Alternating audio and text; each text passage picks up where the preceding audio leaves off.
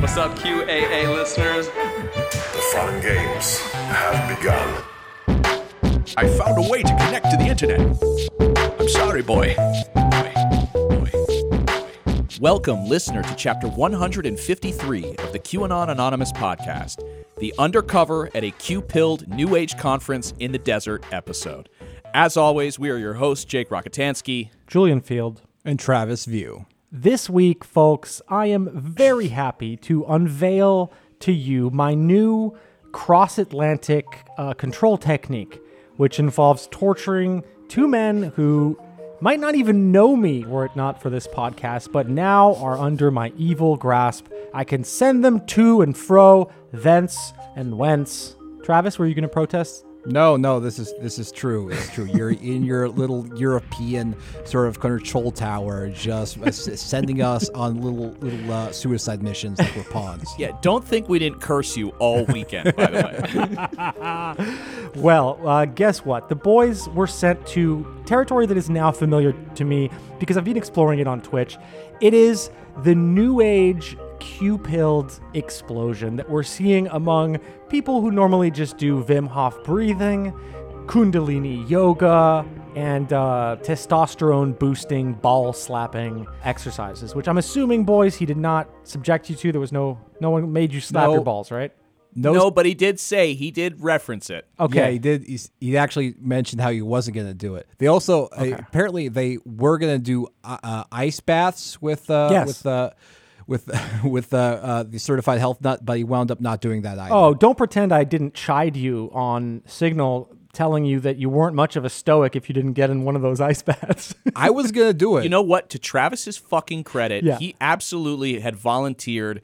We had figured out a system of how he was going to change out of his wire so that like he didn't have to take off his shirt and then expose that he was undercover. I mean, we had a whole... That's good. Yeah. We planned it out how on Sunday I would try out the ice bath, but he wasn't able to offer it for some reason. We were very, very undercover at this episode. So this was the one time I think that neither Travis or myself got made by the end of the event.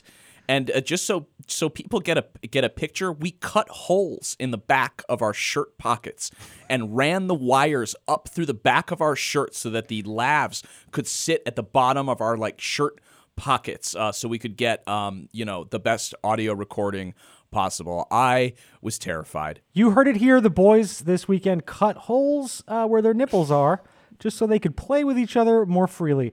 They were at the Family Gathering of Light, which involved Troy Casey, a.k.a. the Certified Health Nut, a bunch of other absolutely bonkers speakers, some music performances that I hear the boys skipped out on, and, of course, the Kate Awakening, an obvious pro-QAnon influencer, which basically gave me the pass to send them to their certain deaths and to have to listen to at least an hour on sexual kung fu. So, boys, I couldn't be happier with this. You know, we're breaking new ground, and it's also very ridiculous and exhausting for both of you. How was the weekend? Did you survive? Did you eat well? Did you have a nice place to stay? Yeah, we did. We slept well. We ate at the local restaurant, so it was. I mean, the stay was pleasant. Yeah, and Sedona is a beautiful gorgeous area. Yeah. I bet. And yes, Sedona, as you mentioned, in Arizona is where it was held. It's broadly considered a vortex, a place of great energy, like Mount Shasta in the New Age movements among the starseeds.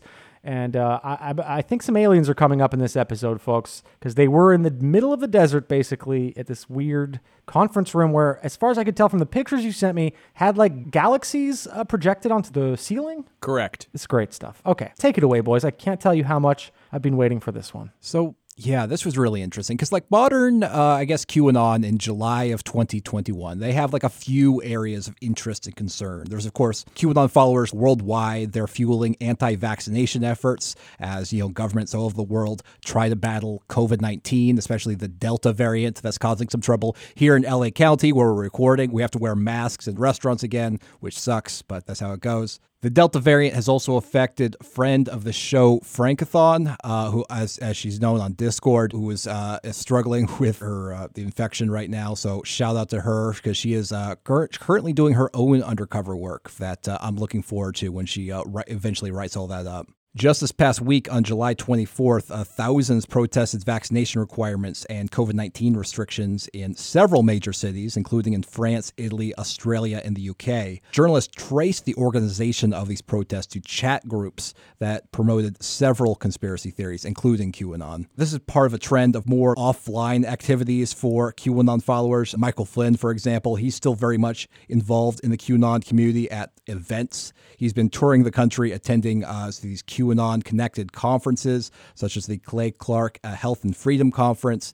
QAnon followers are also fixated on the Maricopa County audit in Arizona, based on the insane hope that the 2020 election will be declared fraudulent and Trump will be ushered back into office. That audit is reportedly not going very well. The main person that the Arizona Senate put in charge of overseeing the bizarre audit, his name is Ken Bennett, is considering stepping down after being permanently banned from the building where the audit is taking place. Apparently, this happened after Bennett shared audit data with outside analysts who used it to suggest that the initial results from a new machine count of ballots being conducted by the Senate are tracking closely with the county's count of ballots. So there's not much fraud to be found. This will call into question the results from the auditing from the firm Cyber Ninjas, who are obviously just right now trying to stir up some bullshit in an attempt to delegitimize the election. Now, another major interest of QAnon followers is UFOs, aliens, and what they call disclosure. This is probably best represented in Ron Watkins' latest project, Alien Leaks, which purports to be a WikiLeaks for UFOs. So far, Watkins has only released already public information and a video purportedly taken by Watkins himself of a UFO. I don't know if you saw this, but it's the same like blurry shit. It looks like a white dot off in the distance. But right now, there's sort of an interesting intersection of UFOs, New Age spirituality, and QAnon. And Julian found a conference that seemed to represent that intersection very, very well. The Great Family of Light Gathering in Sedona, Arizona. It was about 11 a.m. on Thursday when Travis pulled onto my block, ready to embark on a crazy mission forced on us by Julian from thousands of miles away. Julian had been monitoring a bizarre sect of QAnon via his Twitch channel, a strange community blending holistic health, cryptocurrency, and extraterrestrials, had come together over their love of QAnon. They were holding a three-day festival in Sedona, Arizona. Unable to attend from across the sea, Julian would send his two best operatives, me and Travis, on a road trip spanning hundreds of miles into the depths of the magnificent Arizona desert, to provide a first-hand glimpse of how QAnon is mutating into a new variant, one that is much easier to catch and will make you sick. There was a new element for me, both a gift and a curse, if you will. I was fully vaccinated. No longer could I swish my shorts and run for the hills, blaming a will to survive as the reason for sacrificing great content. No, this go-around I would have no choice but to ingratiate myself to a group of individuals who mostly believe they are the souls of aliens, taking a mortal shell for a spin around planet Earth. I handed Travis a large coffee I had picked up before he arrived. Iced, black, no cream, no milk. The drive from his bunker in the California mountains to my place had clocked in at just under 3 hours. Our wills were already being tested, as Julian dined on croissants and hashish from his lavish headquarters in Paris. That is my full diet. I poked my head into my apartment one last time to kiss my partner goodbye. Alas, she was on a work Zoom call and was only able to barely acknowledge me. I whispered goodbye to Teddy, who looked up at me with sad, hopeful eyes. Would this be the last time I see them? I thought to myself. It was unclear. My disguise was ready, packed away in a large carry-on, a handful of Hawaiian and linen shirts with holes cut into the backs of the front pocket to run the wire through. What the fuck am I doing? Again. Despite having done this a handful of times already, nothing ever prepares me for the anxiety that comes with infiltrating a group of predominantly harmless people. Looking straight into their eyes as I accessed the most pilled version of myself and presented to them as fact. The content god smiled upon us as we set out across the Los Angeles freeways. We had lingered past the morning rush and found ourselves moving at a steady pace through the waning traffic. I had made sure to give us every automotive advantage. A fresh oil change, clean radiator fluid, tire rotations, the works. A breakdown in the desert would mean certain death for me and a long, sad walk for Mr. Hugh. I mean, after he ate you. Yeah, what are you talking about? I had my entire hiking backpack. We'd be fine. Yeah, exactly. That's what I'm saying. I would be dead and you would have to hike out of the desert. It'd be sad for you because I would have died, hopefully. He's a practical man. What do you want him to do with several pounds of meat? We threw on a podcast helmed by two of the presenters, Journey to Truth. The episode contained other speakers that were to attend the weekend's conference, and Travis and I listened, furious, to what we were about to experience live. The influencers were young with a casual dynamic. Had we not known it was a QAnon podcast, it would have almost sounded relatively normal. The host joked back and forth about which junk foods were their weakness, and then without missing a beat would dive into extraterrestrials as if their existence had been taught in the junior high history books. With about 3 hours to go, we pulled off onto a dusty overpass and into the parking lot of a Burger King/gas station combo. It was blisteringly hot outside, a dry, heavy heat that pushed you into the ground. As we awaited our spicy chicken sandwiches, I noticed Travis staring at the television mounted in the dining room. "They're playing OAN," he remarked, his eyes deader than usual. A frightened thought washed over me. We were in pilled country. We both watched Marjorie Taylor Greene give an interview on screen. A chyron below read, quote, "The vaccine debate." We ate our food quietly and then headed back on the road. It was dusk when we pulled into the aging Sedona resort. The property was quite pretty, nestled against a backdrop of magnificent mesas. After entering a makeshift check-in area, the lobby was under construction. We were greeted by a man I can best describe as a pilled Rick Moranis. "Honey, I pilled the kids." Upon viewing our California IDs, he immediately asked us our thoughts on Gavin Newsom. We checked into our room. It was very nice. 2 queen beds, a couple of feet apart. This was the closest I had ever slept to Travis. I wondered if our tortured dreams would become twisted in the night. 2 brains overloaded with 3 years of nonsense. Jake, you're supposed to let the fans write this. Only time would tell. Travis passed out early, while I struggled to stay awake. Falling asleep would mean I had to face another QAnon conference tomorrow. I held on to my Nintendo Switch for dear life, but Borderlands 2 was no match for the exhaustion following our 8-hour drive. Day 1. Unsurprisingly, Travis woke up just after dawn and completed a solo 4-mile hike. I woke up around 11 and debated whether I should take a Xanax. As many of you know, I'm not the most skilled at keeping my cool under pressure. Preliminary research showed that this was shaping up to be an intimate gathering. We had tracked arriving guests on Telegram. There were young couples, mothers and daughters, old friends, traveling from all over the country to be here. I took the Xanax. Intimate would end up being an understatement. When Travis and I pulled up, there were maybe 20 or 30 people hanging out in a small outdoor rotunda with a handful of chairs surrounding the edges. There was a strong showing of man buns and ponytails, flowy dresses, large hats. Basically your average Los Angeles yoga class. But the difference here, everyone was into QAnon. Travis and I seemingly stuck out like sore thumbs. We were both wearing ball caps, and Travis was carrying a large camera bag over his shoulder. As far as I could tell, no one else had brought professional camera equipment.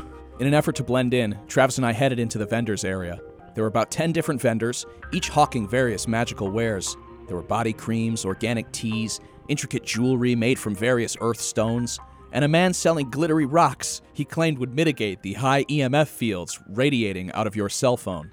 Travis bought one shaped like the bat signal from Batman for $60. That's right. What? It looks like shit. It looks like it's a Batarang-shaped brick that looks like it's covered in child's sort of craft glitter. It's an abomination that's supposed to like remove the harmful EMFs from your phone.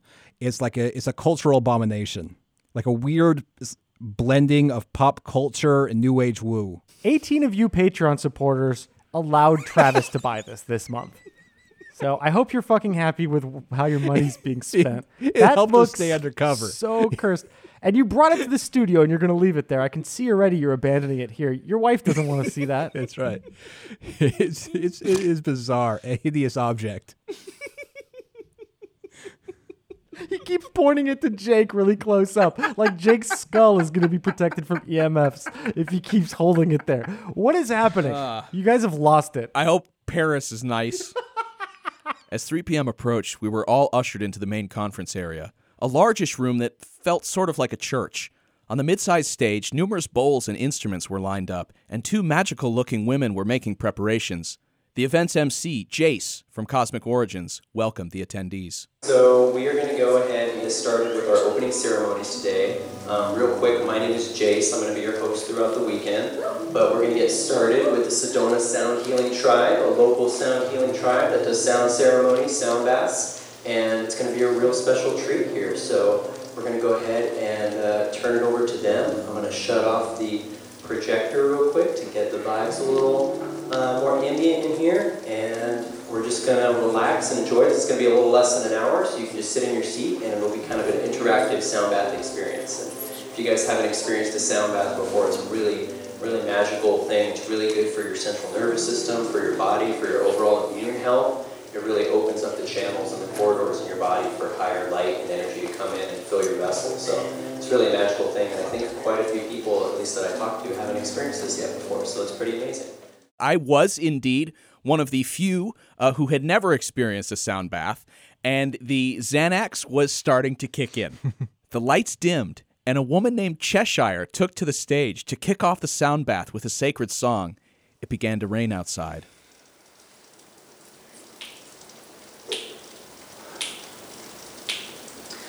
I have walked upon the fire, giving light.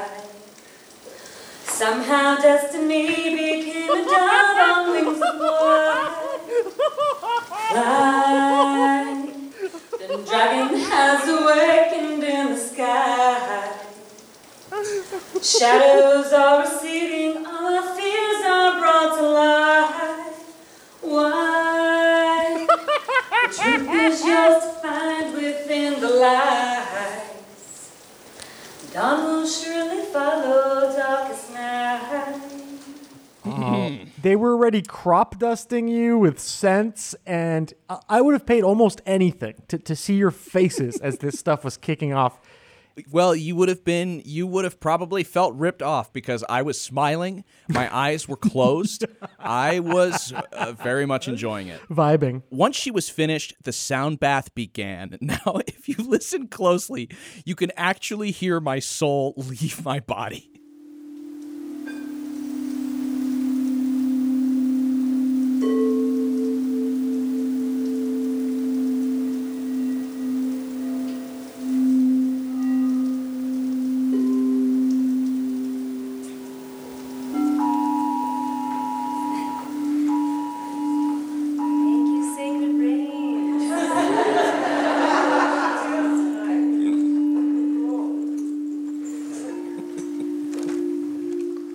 That alarm that you heard at the very end there was the flash flood warning that lit up everybody's phones, like in the middle of this like very sacred moment. It was, but you know, they rolled with it and everyone laughed it off. It was no big deal. What then proceeded was an hour-long sound bath, and I'm going to be totally honest, it was incredible. So often throughout this conference, I kept thinking to myself, if these folks didn't also believe in QAnon, this would have been quite a harmless experience, minus the crypto stuff maybe. Travis, you heard Jake describe his smile. What was your experience with the sound bath?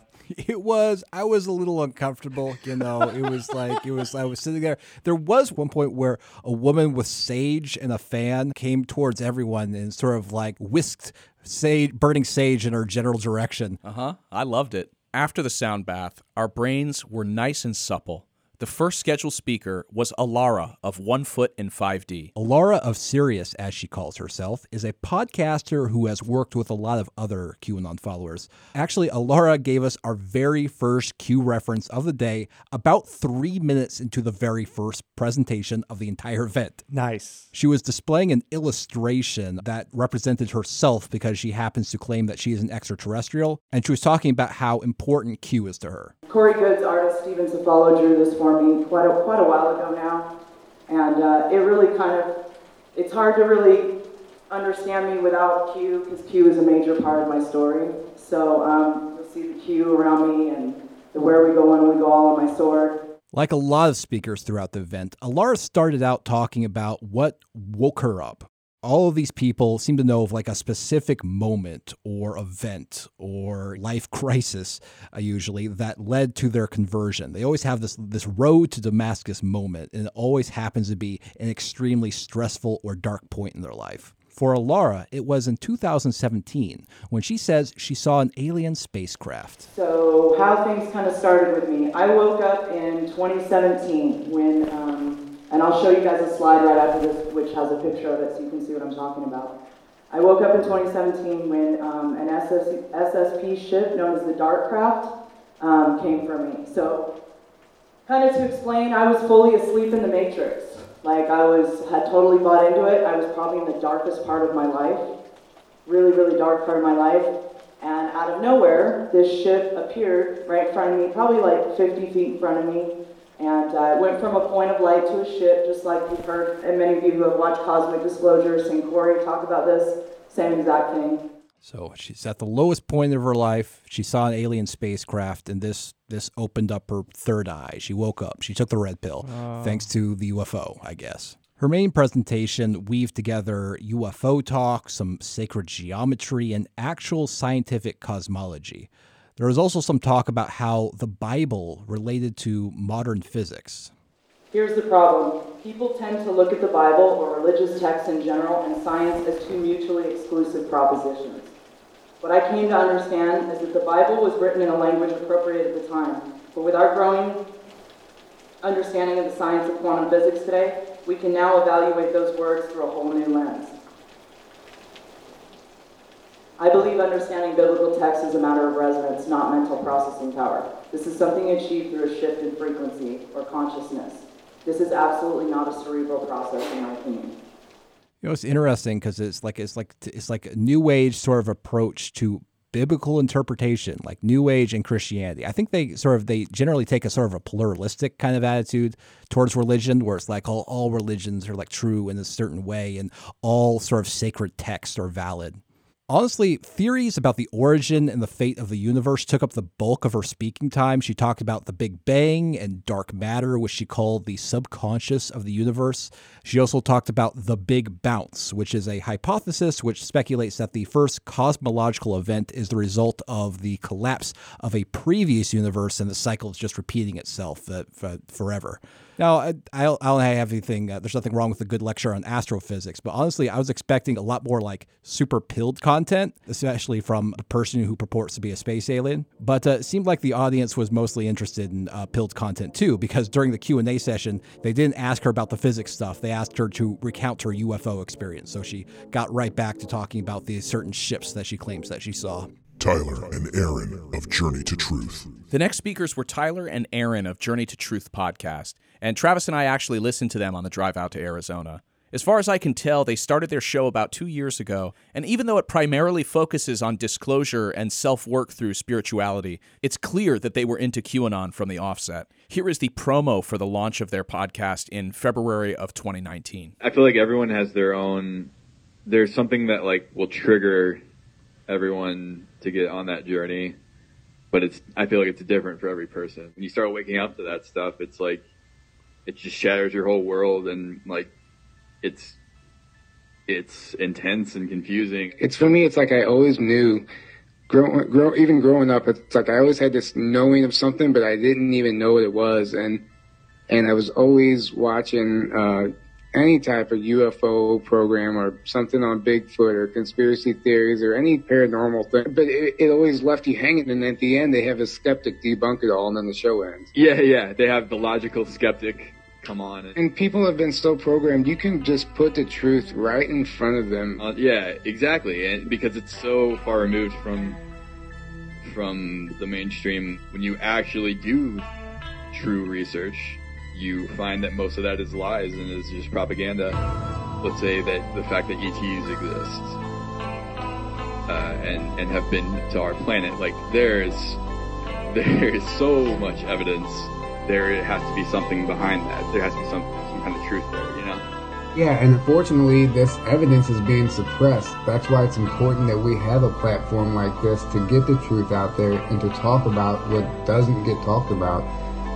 There's a much brighter future for humanity, and that's only going to happen if we expose the truth. Because the first day of the conference was devoted to mind, Tyler and Aaron were tasked with unloading about a century's worth of conspiracy theories in two 30-minute tag team presentations. Just you hear the truck pulling up. Beep, beep, beep.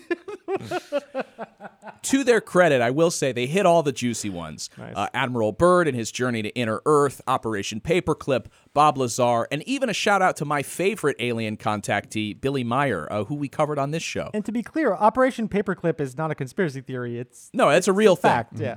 Aaron spoke first and presented a sort of brief and inoffensive history of UFOs to the crowd. He spoke with the cadence of a high school history teacher who had completely checked out.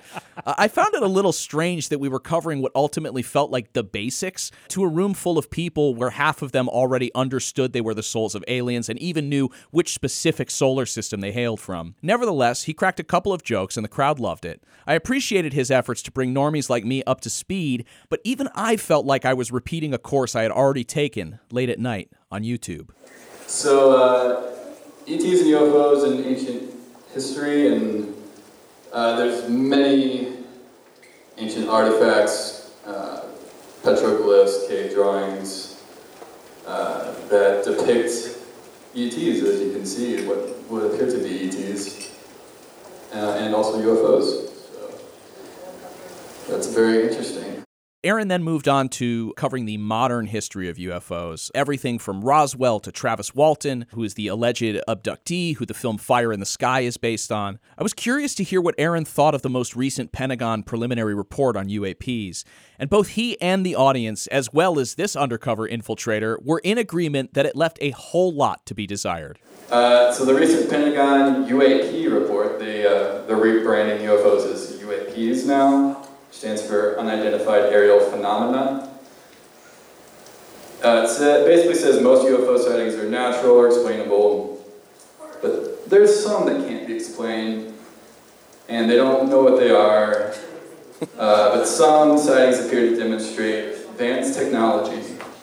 Of course, they have no idea what this technology is. They don't have it. We don't have it, of course. Neither confirms nor denies them being of extraterrestrial origin. So basically, they're just not telling us anything. So the one good thing about the report, Aaron claims, is that it has the potential to wake up completely asleep normies that UFOs are acknowledged in some form by the U.S. government. But he goes on to say that it doesn't really matter that the report is useless because people can go see a guaranteed UFO sighting for themselves right here in Arizona. You can literally see UFOs for yourself. I mean, many, many places. Here in Sedona, there's a lot of activity here. This is a vortex, as many of you know. But at East Eddy Ranch in Trout Lake, Washington, run by James Gilliland, I've been there multiple times. Literally, basically every single day, you will see UFOs in the sky there. It's pretty much guaranteed. So you can just go there and you can see them for yourself. There's regular UFO activity, along with a lot of Bigfoot activity, fairies, orbs, ETs, and different beings manifesting, and other mystical experiences. There's many naysayers of East Eddy, but no one has ever been able to truly debunk any of the activity there. The way he sort of casually blows by Bigfoot, fairies, orbs, and other paranormal phenomenon kind of blows my mind. If everyone in the room accepts this knowledge as a given, why even bother trudging through it? And if you're trying to attract new believers, why wouldn't you try to make this more exciting? It'll turn out later that I much preferred Aaron's approach because when one of the later speakers launched into an aggressive rant about his 7 different starseed forms, I was really turned off. But what of QAnon? The entire speech was, until this point, completely absent of any mention of Q. When he did finally touch on it towards the end of his lecture, it was so quick, I didn't even notice it until poring over my audio recordings. So disclosure is so much more than UFOs. True, full disclosure is going to include that's a picture of the supposed med beds that we have. Just the medical healing technologies, disclosure of what we know about ETs and the cosmos and the galactic stuff that we already know, the child sex trafficking. There's a picture of Tesla, so free energy, all the free energy technology that we have that's being suppressed, and disclosure of who we really are. Which we've been lied to about and have not been told. So we are disclosure. We are actually disclosure. True disclosure happens through us. Disclosure is not something that can be handed to us by any government or outside authority. Self-sovereignty is key to spiritual growth, advancement, and true freedom in living. So here it says, the vision for Earth at this time is to recover soul sovereignty. Ask within for the highest and best way. Love will answer. The truth is, we are eternal sovereign spiritual beings. there's no such thing as anything outside of ourselves having any kind of power or authority over us, unless, of course, we give that power away. For thousands of years, we've been tricked into giving our power away to institutions and authorities, and our infinite and multidimensional nature has been kept hidden from us. We've been lied to about literally everything. Yeah. It's time to wake up to who we really are, take our power back, and reclaim our sovereignty. Yeah. We are the ones we've been waiting for. In the end there, he really kind of skims over a lot of beliefs we see in QAnon. The trafficked children, the sovereign citizen movement, free energy, a shadowy cabal. Also, I'm 99% sure that the image of the medbed he referred to in his presentation is just a screen grab from Prometheus. It will remove a xenomorph from your stomach, suture you back up, and potentially exterminate it in a fiery flame. Also relevant is the blossoming belief amongst QAnon believers that, quote, we are the ones that we've been waiting for. The phrase sit back and enjoy the show or get your popcorn was completely absent from all speakers. Am I right, Travis? Yeah. They used to have this fantasy that, eventually the mainstream media would be forced to recognize their white hot truths. But now they're like, oh, no, it's gone now. It's all us now. So next up is Tyler, who is Aaron's podcasting partner, who admitted that he and Aaron had not compared notes before the event and claimed that he had essentially prepared almost the exact same lecture. Oh my God, he's that boring too? So you know what's funny? Aaron and I, we're doing basically the same exact presentation. But we didn't compare notes, and you're going to get to see both of our minds at work here and on how we perceive this, because we've been doing this show for a little over 2 years now, and something that's come to my attention is that a lot of people, you know, we throw these terms around, and we get into some advanced stuff that some of these people are just hearing these terms for the first time. So I want to paint a picture and make it a reality for people who might not be aware of this stuff, and give a little timeline and bring us up to disclosure, and you're going to get my take on basically the same thing. So give me just a minute to set my computer up. So this preparing the same presentation turned out really not to be the case. Tyler was much more energetic, perhaps because Aaron had eaten into a good chunk of his lecture time, and he was under the gun to get all of his talking points out. Tyler opened up with a clip from Weekend at Bernie's that said represented how he felt every time he saw, quote, a false flag attempt. So right off the bat, it appears that he was much more comfortable using phrases popular within the QAnon/conspiracy community. Before he kicked off, Tyler spoke personally about how tough it is spending time around one's biological family.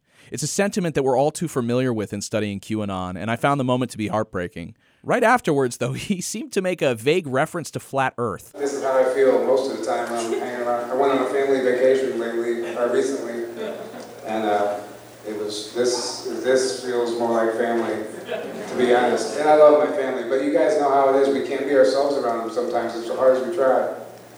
All history is a lie. Maybe not. Maybe it is. I don't know, I've never been off this planet, so I can't tell you what shape it is, what actually exists out there. We have to take everyone's word for everything, right?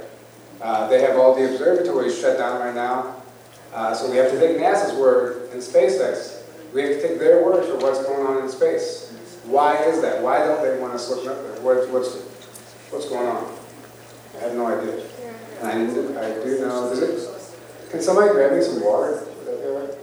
So after showing, which I have to admit, a kind of convincing photograph of what Tyler described as a reptilian tanker spewing noxious gases into the atmosphere above Calabasas, his lecture really took off at light speed. Much like Travis has pointed out time after time about conspiracy videos on YouTube, Tyler makes some pretty bold statements, but moves on from them so quickly, you don't even have a chance to sort of stop and process them before you're hit with the next theory. The U.S. is ran by, essentially, Nazis. But they didn't tell us that, what was going on behind the scenes. Simultaneously, they were developing bases on the moon and Mars since the early 40s. But as of a month ago, we still don't know if UFOs exist, like Aaron said. This explains Operation Paperclip. I really need to go a lot faster. Okay, 1945, Operation Tiburon 1 and 2. British soldiers discovered German base. 30 guys were sent in. One guy made it back. The one guy that made it back was able to tell whoever needed to know. They sent back They sent back 10 British commandos after that. And only, I forgot how many of those guys, only 3 of them made it back. They discovered the base.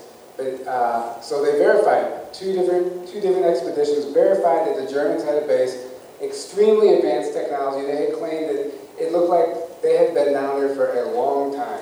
And this was in 1945. So they had probably been there in 1901 and 1911, either beginning to establish this. And by the way, they claim that you can get to it from Germany to Antarctica underwater via submarine. In the next part of his speech, Tyler seems to directly contradict his co-host. He claims that an image of hovering lights above the White House in a 1952 photograph are not actual UFOs, but rather Nazi-built ships that had been retro-engineered after obtaining crashed alien spacecraft. He claims that this event was the Nazis threatening our nation, showing off their much superior aerial craft technology. To be fair, this was a widely reported on event, and many air traffic controllers, both civilian and military, stand by their account that the objects were solid. Fighter jets were dispatched to intercept, and their pilots were also convinced the objects were highly advanced crafts. The Air Force's response was that the phenomenon could have been caused by temperature inversion, but many of the radar witnesses disputed this explanation. Then Tyler brings up a theory that I am not familiar with. He clicks on his PowerPoint to an angled-up shot of Donald Trump, sitting in the Oval Office at his desk, signing an executive order. Behind him, a group of people are watching over his shoulder, smiling. Tyler goes on to say this about the photograph. Why I chose this picture is because according to Johann Fritz and a few other people who are in the programs, they claim that you see this black man and this blonde woman right next to Trump. They claim that those are extraterrestrials. Pleiadian commander and Illyrian commander. We don't know, right? We have no idea. But if that's the case, that's really cool, and that might change your mind about the Trump administration and what was really going on, and what's going on behind the Space Force. That's right. Aliens were in the Oval Office overseeing signings from Trump. I have a hard time believing personally that if Trump indeed created the Space Force working in tandem with a Palladian commander, he would just not be able to keep quiet about it. I'm sorry. No. I mean, imagine that rally. You know, imagine the votes. Don't vote for Joe Biden. He's currently not working with the Intergalactic Council like we are. And furthermore, how could the Galactic Council allow Biden to win? They should have the technology to zap the voting machines, resulting in a landslide Trump win. I mean, I already know that the answer is because Biden had to win to allow the deep state to think they'd won and expose their hand. But come on, I think my criticism is fair here. I agree. Mars attacks, except they're just exterminating the Clinton campaign. As Tyler began to close out his speech, he actually touched on something that we have discussed multiple times throughout the show. If the news is fake and evil, why are Anons looking to them for validation? Mainstream CNN, what should we call it? Communist, narcissist network? And here's another thing. So why do we want disclosure from the same source we've been steering people away from? So how many of us going through our awakening tell all your friends, you have to stop watching the news. You can't listen to a word they say. You have to believe, or don't believe anything they say. And here we all are wanting disclosure from the news. And when are we going to stop and think for a second? So finally, in what was probably the most symbolic moment between all of the day's speakers, as Tyler was wrapping up his speech with a quick glossary of terminology, something pretty funny happened. What is a fact? What is a fact, right? When enough people agree on a theory, it becomes a fact. You don't know what you don't know. Yes, see? Think about that. Think about that. Oh, where's the typo? Oh. Yes. So what you're hearing here is Tyler is reading his definition from his PowerPoint presentation, and Kate Awakening's adorable little kid, who's, around 6 years old, who's been sitting up front with headphones on playing his iPad, looks up and points out that Tyler has a major typo in his PowerPoint presentation, that he has spelled no as yo. And so the kid looked up and was like, fucking yo. Getting spell checked by a kindergartner. Absolutely owned. By a 6-year-old. I mean, there's nothing. I mean, that 6-year-old might as well have gone up there with a 45, put it to his head, and shot him.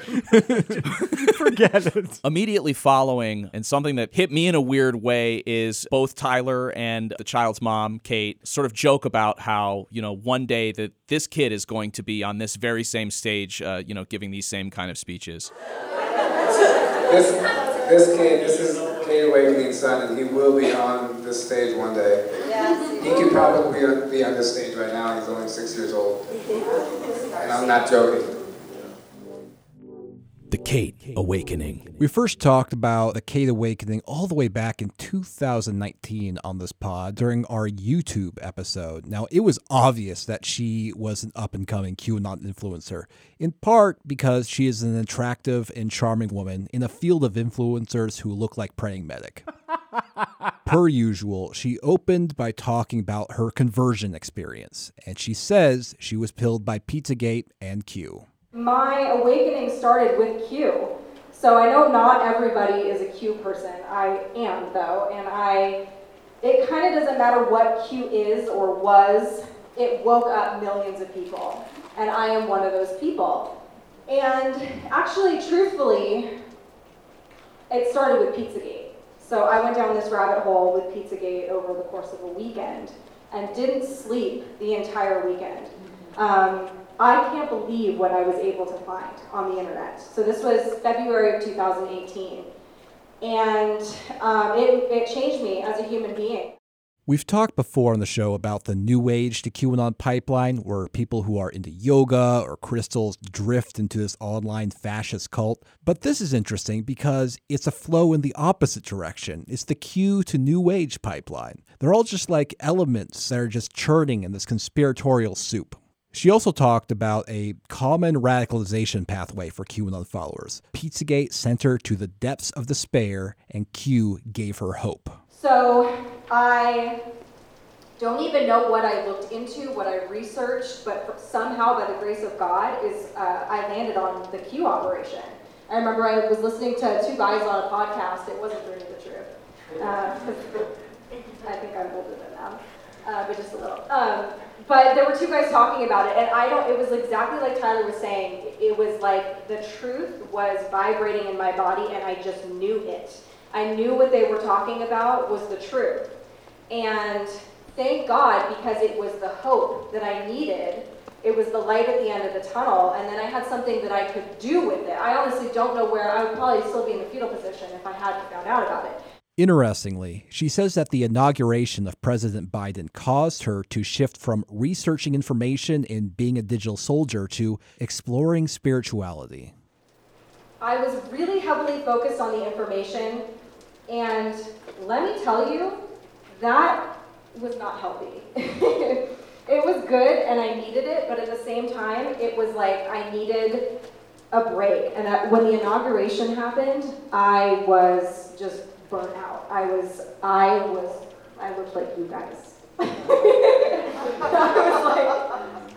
I just couldn't do it. I couldn't keep up anymore. So at that point, I shifted gears, and it was kind of a natural progression. I shifted more into the spirituality. I've always been interested in the spirituality, but this catalyzed me.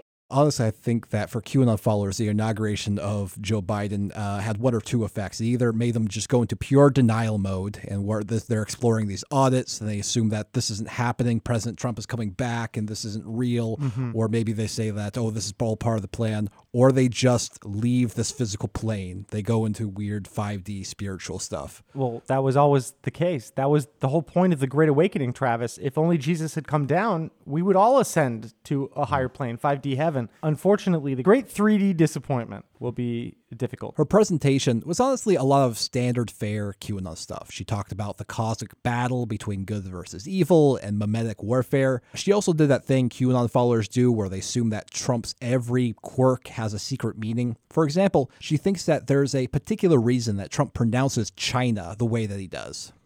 When he gets us to make fun of him, he's literally seeding public consciousness. When he says... the way he says China, okay? You know you all just said it in your head.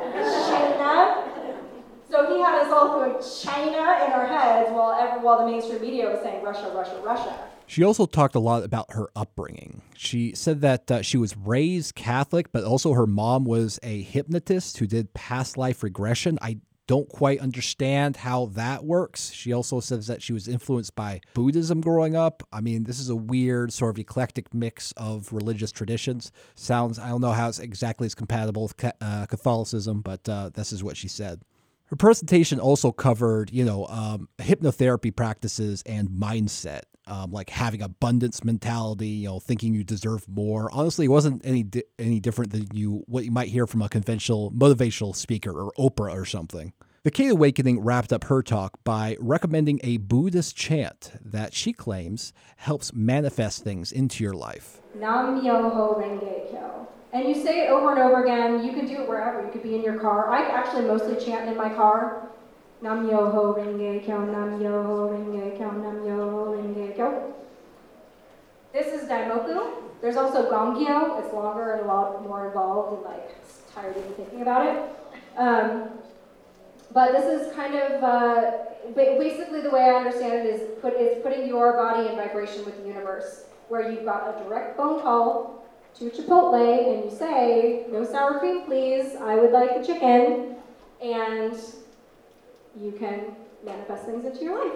Wait, but that's it. That's the end of it. That's capitalism. You're going to manifest something. You're going to 5D. You're thinking about fucking Chipotle. You're thinking about fucking Chipotle. I mean, honestly, I was kind of surprised that she went the meditative chanting route. I didn't think I would get that from her, but yeah, she was interesting. The evening closed out with Pilled Sedona rap artist Ben Steezy, joined by singer Alo. In the QAnon community, Ben is most known for his song about adrenochrome, titled Adrenochrome.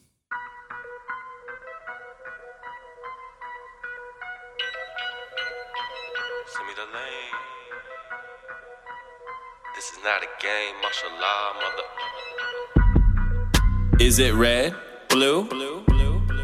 Got pills in the booth. Head full of Zans. Watching MSM News.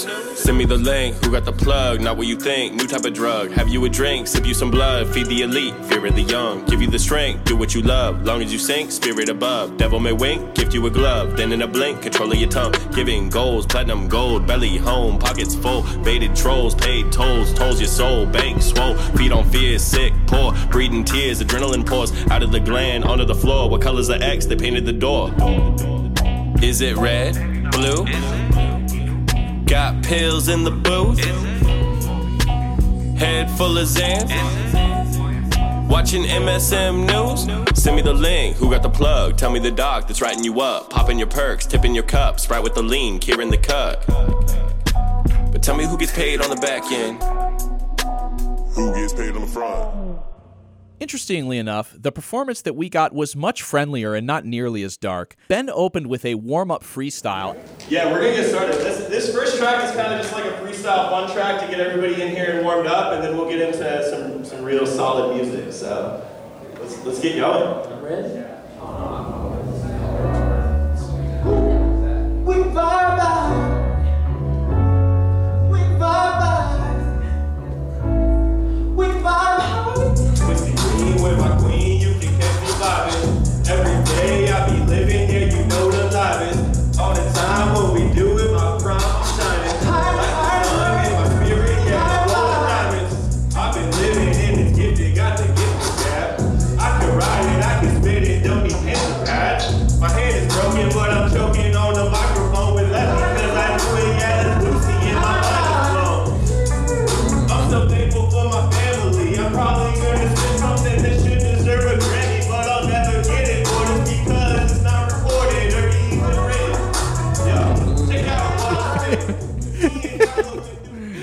You hear Jake grooving out. Maybe the rhymes got darker as the concert went on, but Travis and I were exhausted, so we slipped out through the large double doors and walked to my car in the pouring rain. As we got in the car, Travis admitted that perhaps he had been overly concerned about getting identified by the Kate Awakening.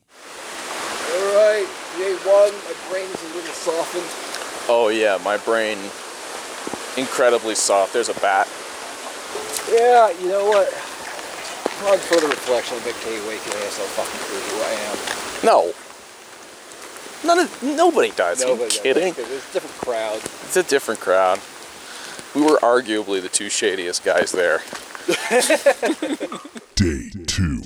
The first speaker on Day 2 was a man named Alexander Nazone, the founder and CEO of the New Age jewelry company Crystal Current. Nazone describes himself as a master of tarot, numerology, and Reiki. Before the event started, I actually spoke to him at his booth in the vendor room. He had a bunch of bracelets for sale that all consisted of a bunch of beads of different gemstones, as he called them. I settled on purchasing a bracelet which he called the Sky God. Boys, how much fucking money did you spend there? What the fuck was happening? This sounds like a visit to the fucking mall. You bought a necklace, you bought a bracelet, and the fucking Batman thing? I brought some ass cream as well. Now listen. When you're undercover, the best way to assuage anyone of their suspicions is to spend at least $100 at their wares booths. Okay, yeah. This got us in with the vendors. This because it was a small venue, right. So other people, other speakers saw us purchasing, making purchases, looking. It helped us blend in, and I absolutely believe that this was a necessary expense. I spent my own money. I did not spend the podcast money or our patrons' money. You should have spent the patrons' money, and also, are you going to use that asshole cream? Yes. Okay. My Sky God bracelet includes a bunch of dark-colored stones, which include black agate angel aura, golden obsidian angel aura, shungite, and snowflake obsidian. On his website, he describes the bracelet this way. Sky God, a.k.a. the Warrior 5.0, is the physical embodiment of the harnessed power of the divine masculine oversoul, the God of gods, and the power of the void, which is a necessary cogwheel in the energetic function of our reality. This energy tool holds a vibration of safety and protection like no other, and it will help you excel with workout recovery, manifestation, transmutation of lower vibrational energies, dissolving fears, and clearing the energetic field around you.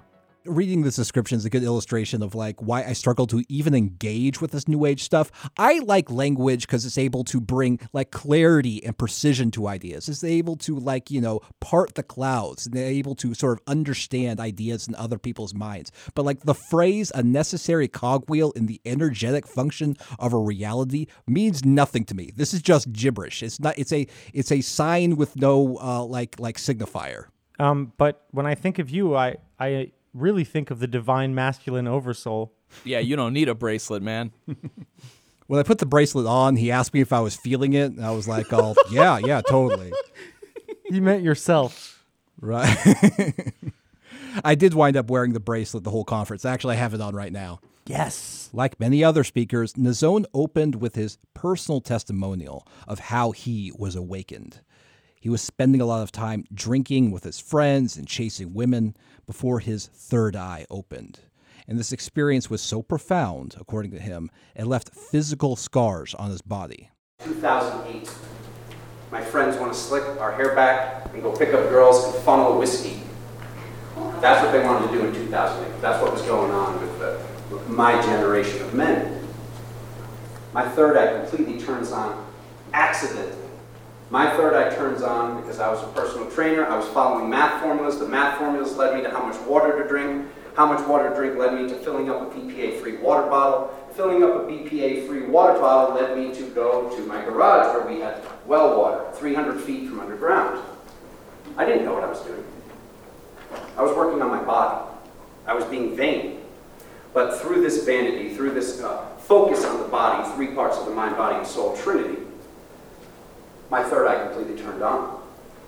I have actual scarring on the sides of my head, right here, on each side, like Frankenstein bolts. I didn't inspect his head to see if this was true. Yeah, but he had on a lot of stuff. He had like a headband on and a hoodie kind of like over his head. I mean, he kind of dressed like a rapper, and his energy was like the Ryan Reynolds of the New Age community. Nazone was also big on the Mandela effect. Now, for those who aren't familiar, the Mandela effect is when someone or a group of people vividly remember something that doesn't match historical records. For example, many people are under the false impression that there was a peanut butter brand called Jiffy, and this is not true. There's a brand called Jif, and there's one called Skippy, but Jiffy was never a peanut butter brand. The Mandela effect was coined by blogger and self-described paranormal researcher Fiona Broom in 2010. She says that she believed at the time that Nelson Mandela had died in prison in the 1980s. He, of course, had not. Mandela was released from prison in 1990, elected president of South Africa in 1994, and died a free man in 2013. But Broom says that she discovered that many other people were also under this false impression. Now, myself, if I had a misapprehension, if I had some sort of a false idea of what's true, I'd be like, oh, I guess I'm a bit of a dummy. I would just correct the information inside of my head. I'd move on with my life. This is what I would do. This is not what she did. She coined the Mandela effect, and she claimed that there was some sort of phenomenon where just a group of people have a false idea of something, and there's like some sort of significant reason why.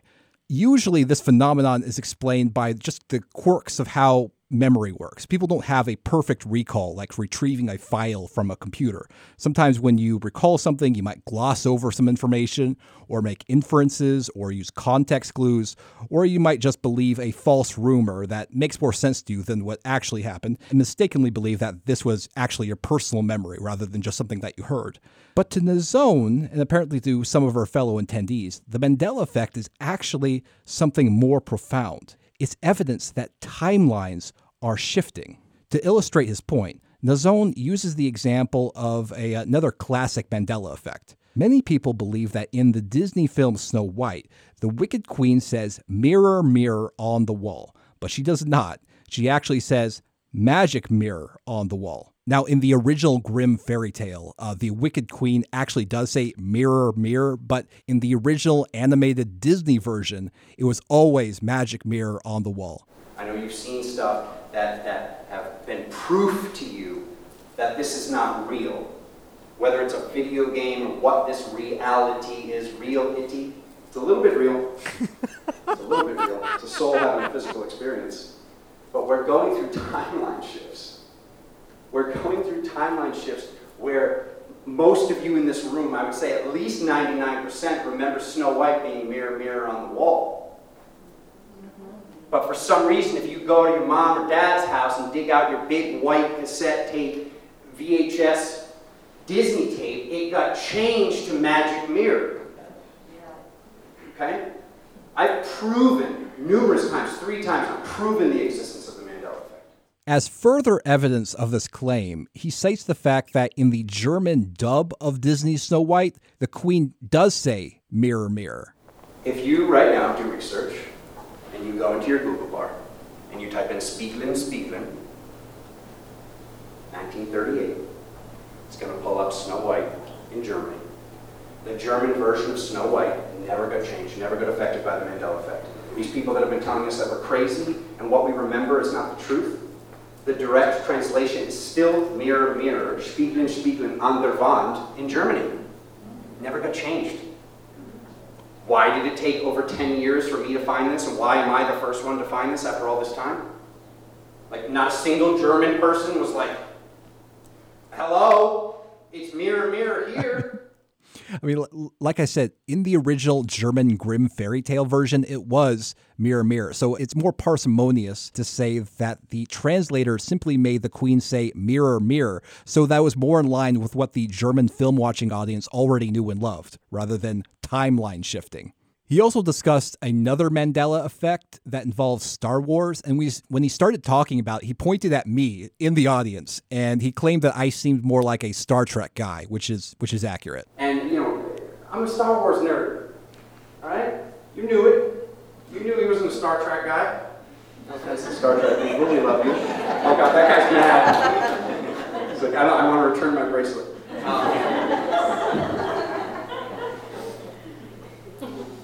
I love the new generation. Not anti-Star. But anyways, the next generation. Yeah, right. Don't love it that much, apparently. Look, we didn't want to draw any more of a scene than we already had. Hey, I'm a nerd. I love the Star Conflicts movies. Right. This is interesting because he was convinced that in the iconic scene in Empire Strikes Back, Darth Vader first said, "I am your father," but then it changed to "I'm your father" with an apostrophe. And then here's the interesting part. It changed back, according to him, to "I am your father." and this is untrue. This is only in this head. And it was, when I tried to research this, I learned that this is not something, this is not a common Mandela effect that people talk about. This seems to be particular to him. Yeah. It was I am. It was I am. I spent over 4 years saying, how does I am become I'm? And no one realizes this. No one's talking about this. And now, go Google it. Go look at the original film. It's back to I am. I don't know if some of you heard it was I'm, and you remember that. We've shifted timelines again. It's back to I am. How's that? That's a good thing. So strange to me. It's like it seems like he's causing himself a lot of like bizarre, unnecessary stress. This is like a big deal. He's talking about, I spent years trying to figure out how this changed when it didn't change. This is all just a weird fiction just inside of his head that's causing a lot of troubles for him. Were there crickets in the room at that point? That seems embarrassing even for this crowd. No, did you hear at the end? Like it was like, how's that? There was a woman who whooped. Like yeah. I thought that was his mom. I mean, he was like, he was one of them. He was definitely like, he was actually one of the most dynamic speakers. Yeah, one of the most dynamic speakers. I think this is again another case when the point is the vibe, right? The fact that he's what he's saying is nonsense, but he's speaking so passionately and pointedly and certainly that I felt like he was a little bit more interesting than some of the other people who actually brought up like historical information. Nazone also talked about how words are spells and how we tend to use passionate words for mundane things. And honestly, if you remove the kind of the woo magic stuff, I think he had a good point about how language is misused. How many people do you know that they're just lost? They're just lost beings, and they say everything's amazing. Amazing. Amazing. This is a word that was designed for a guy to look into his goddess's eyes or something like along the lines of that and say, your eyes are so beautiful, I'm lost in them. They are amazing. When people think that their bagel from Dunkin' Donuts is amazing, they're lost beings because they're casting a bullshit mantra every single day, numerous times a day. Your words are spells. There's many, many out there that are doing this work with me, deciphering these spells, breaking down these words. And when we stop saying just one word that you're casting every day, that is not serving you, you stop, your reality improves. I mean, I'm on board with this. Like people tend to use words that should be reserved for our loved ones and personal experiences, and instead they're being used for commercial products and fast food. I'm not surprised that you are on board with this old man yells at clouds shit. I'm on board too. While he was speaking, I also got a sense of the utopian optimism of New Age thinking. He claimed that the purpose of the attendees was to create heaven on earth. Where are the people that thought there was going to be a tidal wave? Why did they stop saying it? Where are the people that wanted a zombie apocalypse that we actually started to see in this reality? We saw people smoking these bath salts or whatever and started eating. Where are the people that thought there was going to be a zombie apocalypse? Because I would hear it all the time. Where are the people that thought we were going to run out of water? Where are the people that thought a volcano was going to block out the sun? We're on a different RV. We're in a different Millennium Falcon. We're in a different vehicle. Our vehicle is going towards ascension. Our vehicle is going towards what we actually came here to do, which is to create heaven on earth.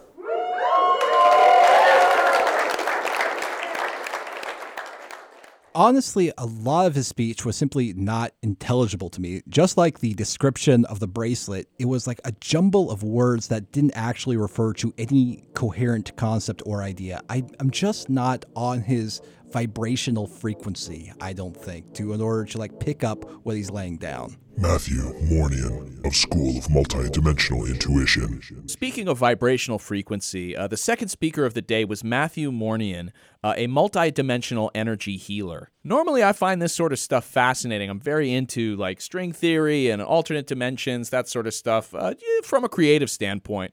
But Matthew was a little discombobulated and somewhat all over the place.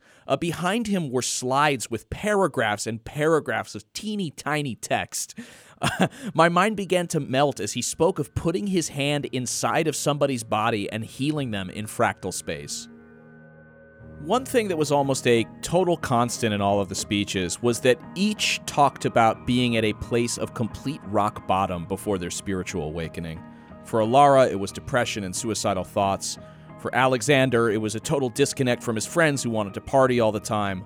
They each described themselves being in an incredibly dark place before their, quote, third eye opened. For Matthew, it was struggling with drug addiction. Honestly, I was born into a very addicted, very strange, very dysfunctional, just a chaotic, strange family and a chaotic, strange world. And I had to go through this battle of addictions. I had to go through jails, institutions, all of those crazy things that people in the third density society talk about until right around age 38, in which the strange woman put her hands on my head at an outdoor fair, opened my crown chakra, and as crazy as it sounds, I was never the same after that.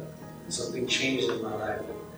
You know, within a couple of weeks, maybe a month, I started to have visitations. I didn't know what they were at the time. This was in 2015. I was working as a mental health worker, which is really, it's a really cool thing. At the time, I was working with veterans, and it was an incredible journey. Suddenly, these beings started showing up in my room at night.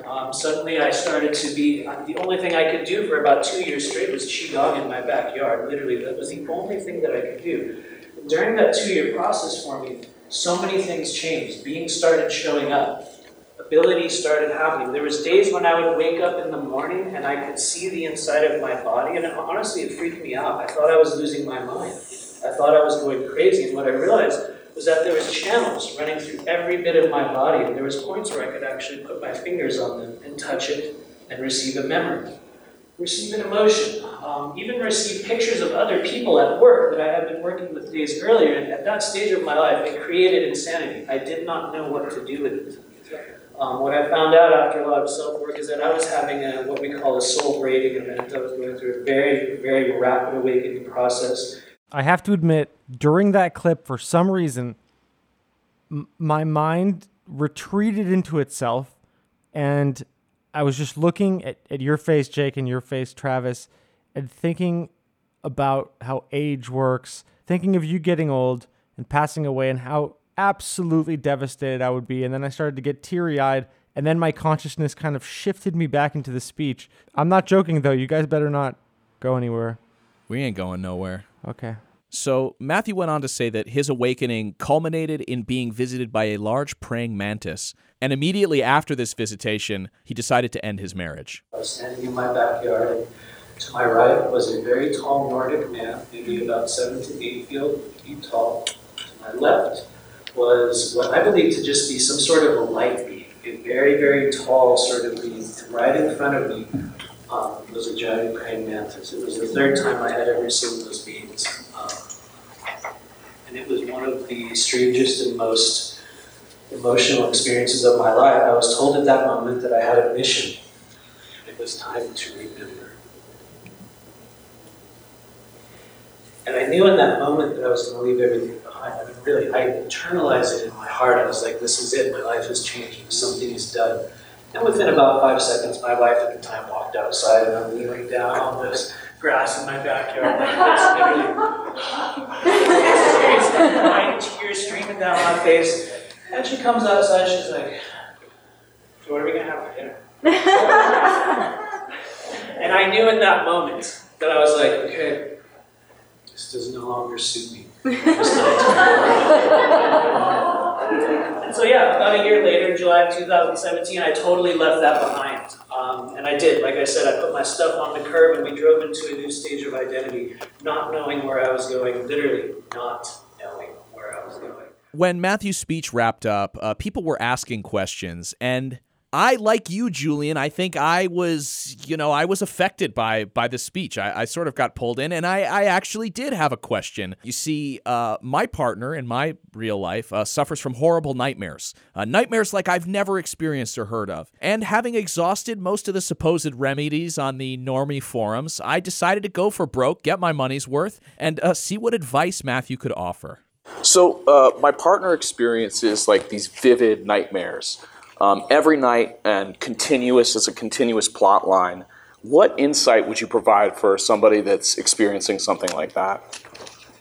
I would first look at the quality or the content of what the nightmares or the dreams are, what's actually happening, what the thematic elements are, what the setting is, what are the emotional symptoms that occur after that dream. Those are usually the first things that I would look at, because honestly, on an everyday basis, for better or worse. I say that all the time, for better or worse, on an everyday basis. I'm working with people on stuff like that right now. And what I found is some people are kind of going through trauma elements of past lives. Other people are moving into actual other realms and going through a whole other wild bunch of experiences. And so I think it's more individualized. In your friend's case, if they were looking to relieve or to lessen the intensity of dreams, you could start, and from some people this is a crazy thing, you could start closing the crown chakra, or what some people call closing the diameter of the crown chakra. It's kind of like making something smaller.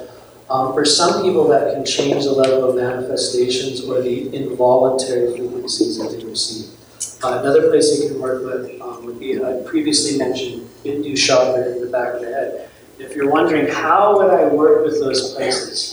How would that actually work? I'm going to give you guys a mantra that you can use. It's actually a capsule phrase that we use in our classes. You can use it in your own meditations. You can repeat it. And I will just give it to you real quick here. So it goes like this. Abhame. Abhame. So Abhame vibrates the third eye, vibrates the Bindu chakra, and I think it also works with the causal chakras, but I have not been able to pinpoint where that vibration goes yet. So you guys can use that in your own time for people that do meditations. Abhame will continue to vibrate the upper chakras. But in that question, you sound so beautifully wet and pilled.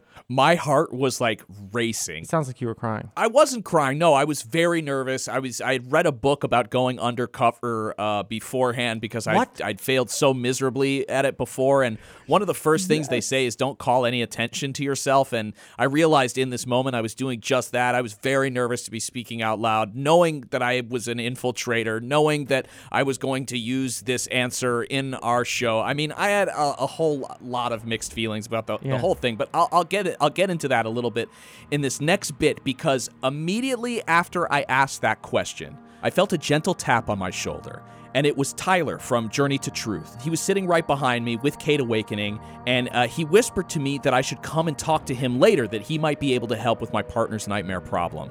So naturally, I found him after the lunch break, introduced myself, and asked if he had any insight to provide. He was incredibly polite and told me he would be with me in just a minute after he ran to the restroom. So he left, leaving me alone in the rotunda with Kate Awakening. I couldn't just stand there in silence. Hey, I'm Jake, by the way. Hi, Kate. Kate, nice to meet you. Your speech yesterday was awesome. I even tried to start writing in cursive again. Yeah. But you know what's weird? Is I still can't break. I did the capital A. Like, I still can't break out of that. I know. It's crazy. Well, you can. It just is going to take some practice. But do you journal at all, or no, not your dreams?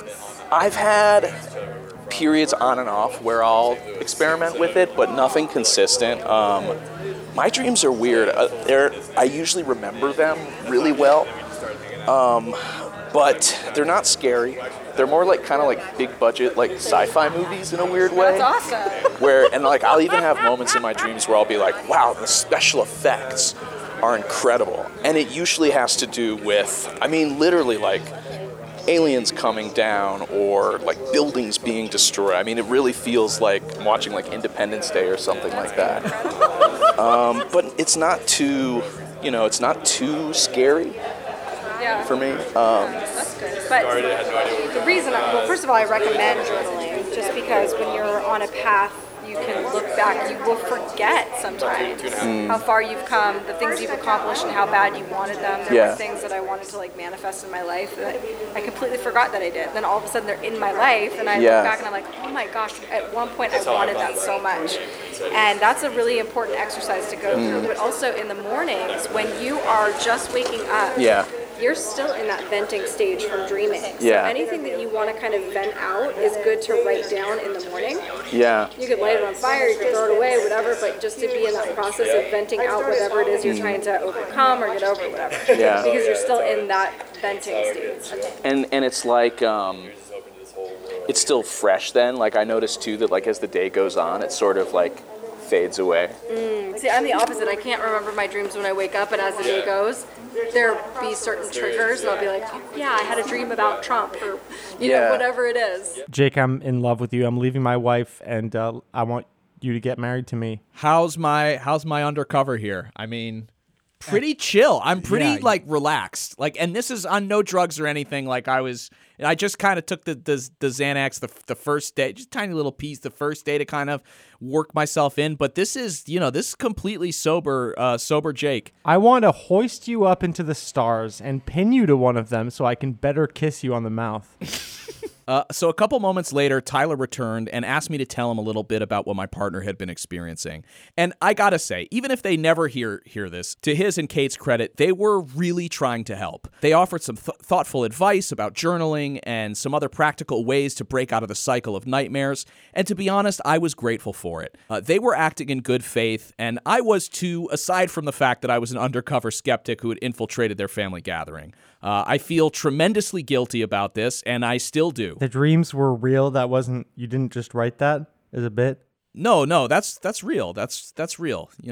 That's one thing that it said in my undercover book was that you should talk about what you know so that it comes off as believable. Your dreams are 80s action movies? Always. Or ghost dreams. In fact, funny story. This is a little bonus. I swear to God. I think it was like the second night or whatever. I was having a ghost dream, which I frequently have. And in the dream, I was going through an old house and I was checking the different rooms. And the house felt haunted, and I knew I was going to see a ghost. That's how these dreams go. I know that I'm going to see one. It's just kind of a matter of where it's going to be. And I get into this one room, and there's a little girl kind of like shimmering. I said straight up to her, I said, hello, little girl, as if like to taunt it. And then she started walking towards me like really fast. And I got so scared. And in the dream, I exclaimed, oh, my God, and kind of woke myself up. And Travis, who's just sitting on the bed across from me, goes, what's the matter? It's true. So he heard what? Me like actually kind of like exclaim like wake up and talk at the same time. I thought he was saying something to me, but apparently he was just jolting awake from a nightmare. I don't know what to say. I didn't expect this episode to become the most intimate episode our podcast has ever put out, but I'm on board for it and I love it. So as I told the pair a little bit more about the details of the dreams, Tyler offered another theory that the dreams could potentially be what he called screen memories. And according to him, these are memories that may have been placed in my partner's head by the government or perhaps extraterrestrials to cover up something else, which I found fascinating. There's so many possibilities. It could be a premonition. It could be, I don't know. Yeah, that's what I sort of think, because it's so repeated and she acquires stuff in the dream. Like, for example, like one of the things in the dream is, I can't believe I'm like telling you guys all this. It's so weird. It feels like this such like intimate sort of part of my life. But like one of the things is that like there's this like red Corvette, or it's like a red convertible that she saw, and like it took a couple dreams that she like made the money, saved up, bought this red convertible, and now it's her car like in the dream world. Like she has that car and like it's with her every time. Like I've just never it's so crazy. Like it sounds so crazy. Is she lucid dreaming? Does she have control of what's going on in these dreams, or it's just happening? I don't know. I mean, that's what got me out of it, was learning how to lucid dream. Yeah. Because you can control things, you can stop it. Yeah. You can literally rewind, fast forward. It's like watching a movie. Like in Cyberpunk 2077, there's like these things called brain dances. And I mean, in the game, it's like a chip that you can put in your head, but you're able to like fast forward and look at like different layers of like reality. It's really, it's kind of sounds like similar. Lucid dreaming helped me big time. I kind of acquired it naturally. You can develop it, I guess, watching videos and stuff. But cool. That helped me get out of my loop. Yeah, because once you, I guess, like have the control. Once I took control of my dream, then I stopped it. Gosh, isn't that like a metaphor for life too? Yeah, yeah. That was it for me. Cool. And then after that, like, you have to like can't just do it once. Yeah, it's got to be a practice. Practice and protection, and like you got to take it seriously. Mm-hmm. Well, and I feel like she's kind of at the point where she's ready to take it seriously because it's just like, I don't want to feel like this anymore, she can't dread going to bed at night. Yeah, that's the thing. Xavier Hawk of Fireon. After the break, we went to hear from a man named Xavier Hawk. When we got into the conference room, I noticed a gigantic Zoom window was projected onto the presentation screen. A man with a golden coif and chiseled features was in one of the Zoom boxes, and he appeared to be sitting inside some sort of sauna. Jace, the MC, informed the crowd that Xavier's car had broken down somewhere in the Carolinas and that he would be joining via teleconference. Now, Xavier wears a couple of hats. He is the founder of Firon Global Technologies, which is some sort of blockchain bank. I'm not exactly sure. This is the blurb from their website. Firon Global Partners, PGP, is a world leader in providing cutting-edge blockchain security solutions, guiding governments and corporations into the 21st century with advanced power solutions and blockchain implementation. First in the world to architect a basket asset-backed, stable-priced crypto trade reference currency and negotiate a whole-state blockchain solution with a sovereign nation, PGP continues to support nations and corporate clients in all key areas of emerging tech and blockchain specialization. So as far as I can see, this is kind of like sovereign citizens, like mixed with like blockchain, mixed with, you know, decentralized banking. I mean, it's a fucking mess. Xavier also has a YouTube channel he claims is inspired by Max Headroom, where he breaks down crypto news and politics.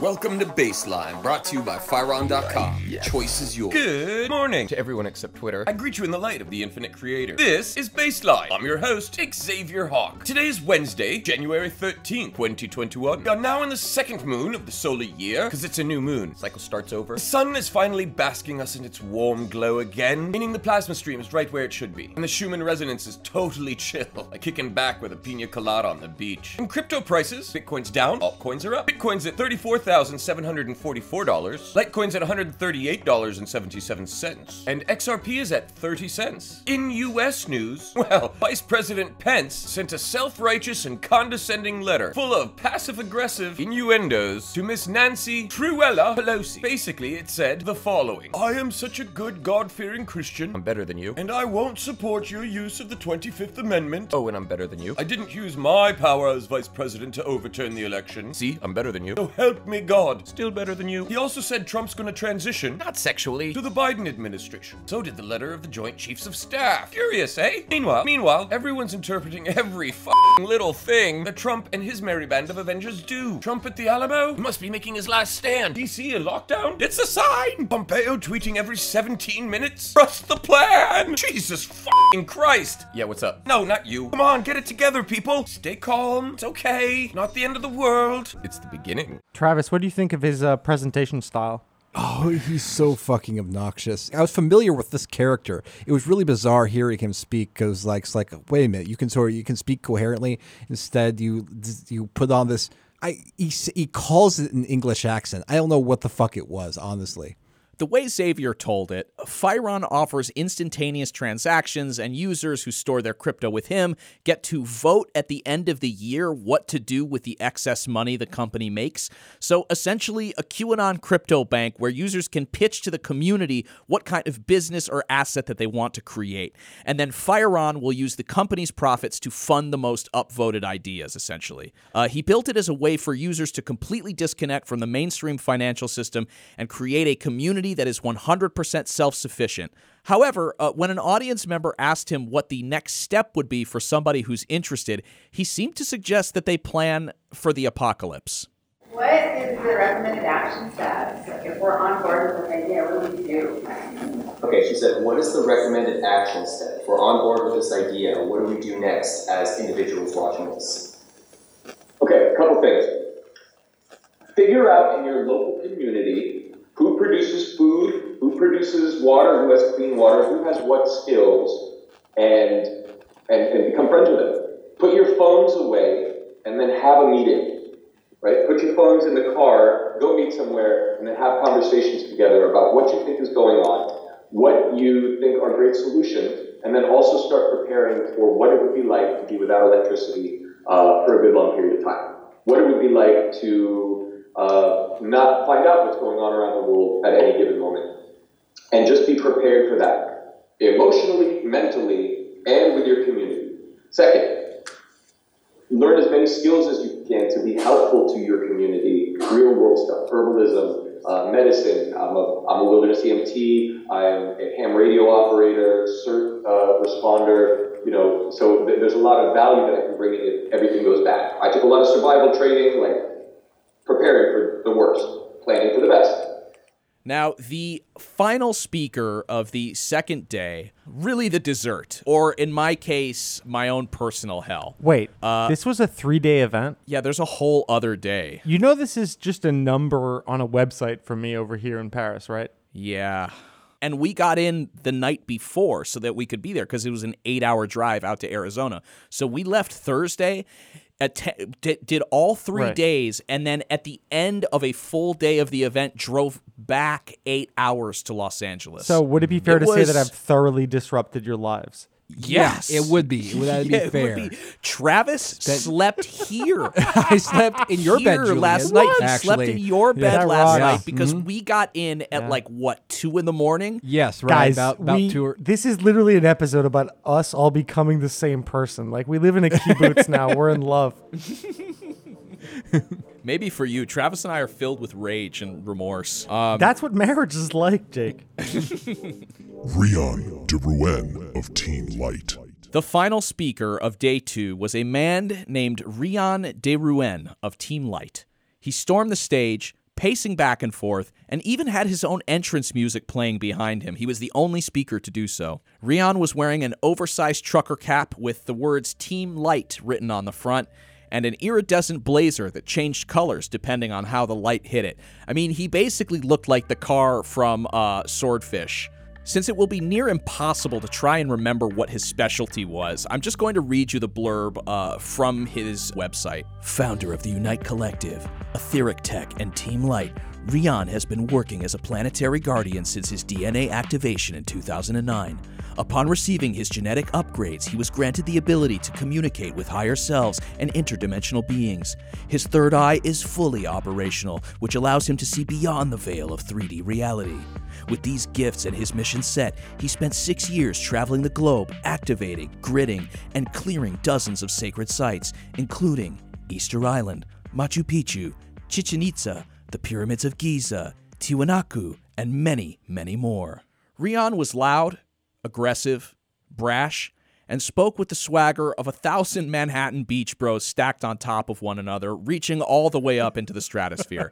Naturally, I disliked him very much. Rion opened with a bang, commanding all the audience members who knew who he was to fill the seats in the front as he was going to hit them with some powerful chi.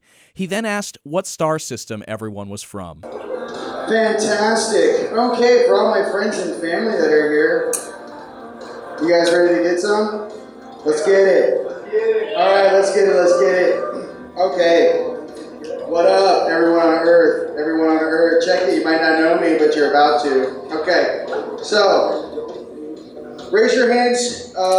Can you remember your dreams real quick? We're going to do this real fast. Boom. Got. Raise your hands if you're an angelic or a starseed. Beautiful. All right, how many Arcturians in the room? Whoop, whoop. Whoop, whoop. Lyrians in the room. Pleiadians in the room? Okay. Any Syrians in the room? Beautiful. Did I say Lyrians? I'm going to say it again. Lyrians in the room. Okay. Any of my homies from Orion in the room? Okay. Love you.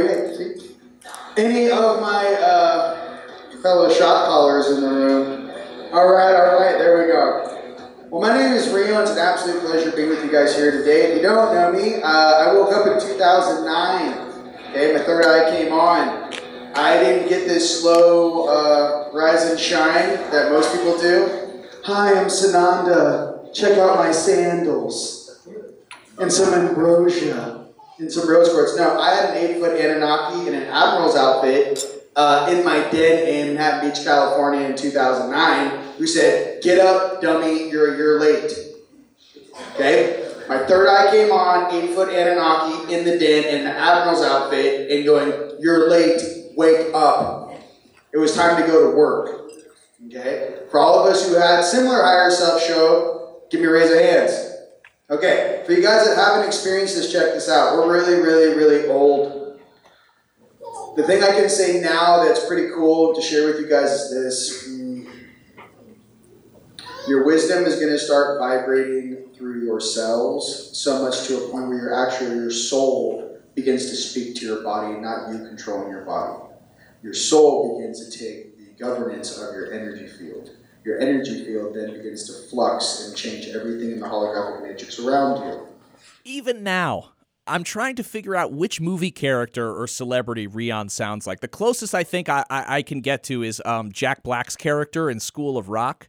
He then did something that I found incredibly rude. He talked about the new people in the audience like we weren't there. Rion seemed to really be playing to his fans in the front of the audience, kind of a not so humble bragging about his power. What should we talk about? Should we crush some things? Should we teach some things? I don't know. Tell me, Grant. What? Vote. I want the crushy, but there's new people here. You want the crushy? Crushy or over here? We got two new guys. Hi. Crushy or slow as we go? Crush it. Okay, so check it. Everyone in the world's like, no, just crush this. Okay. So, look, I don't want that slow. We can watch old videos, guys. Let's crush. Okay, so check it. Multidimensional template. You guys can go watch old videos. I'll put it up there for you. But this is what I need you to understand about everything that's happening in time right now. Since you have multiple timelines adjusting, okay, you have different skill sets and choice points that are taking place on Earth right now. So what I'm trying to express to you... Oh, and by the way, if you're new... Whoa, where's the video? It's glitching, hold on. Okay. Well, for you guys that don't know who I am, these are all the world activations I've done around the planet for the last 12 years. So you guys can check that out. Rion then conveyed to the audience that the most negative timeline that the Earth was facing had dropped off. So, timeline adjustments. So we have, I told you, if you guys watched my morning coffee, in one of the last videos I did, I said that one of the most negative timelines dropped off, and it did. Okay? That timeline no longer exists. Okay? My brother touched on that briefly, but the main point about the lower timeline of that negative frequency, that AI nerd Shiza, ain't happening. Okay? We and these guys and these groups and everyone in this room need to understand that there are very, very powerful guardians that guard this planet. Okay, gotta be completely real with you. We're not alone. We've never been alone. I should tell you guys some jokes, and my third eye came on for the first time. And you think you're having a private moment. Let me tell you, it's not private at all. Okay. You know. Moving on. So what I'm trying to say, fill in the blank. You're never alone ever, okay? I know you used all the conditioner and no shampoo, but listen, everyone's watching you. Okay. So, moving on. So the crowd really loved this joke about galactic beings watching you masturbate. Also, apparently, with the election of Joe Biden, the most negative timeline has dropped off. I mean... I don't disagree. Rion continues to pump up the audience, telling us we're all superheroes and future world leaders.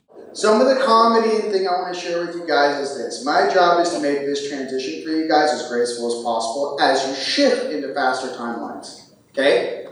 That's what we do for each other. Why would I make my journey? I went and fetched all my soul pieces from around this planet. It took me 10.5 years. Okay? We put back Humpty Dumpty back together again in one incarnation, had to deal with a bunch of really strange beings, large beings, old beings on this planet. To be here right now talking to you going, hey, check it, this is how you do it. Hey, check it. I want to copy and paste my consciousness through this room and give you guys that handoff. Because here's the deal.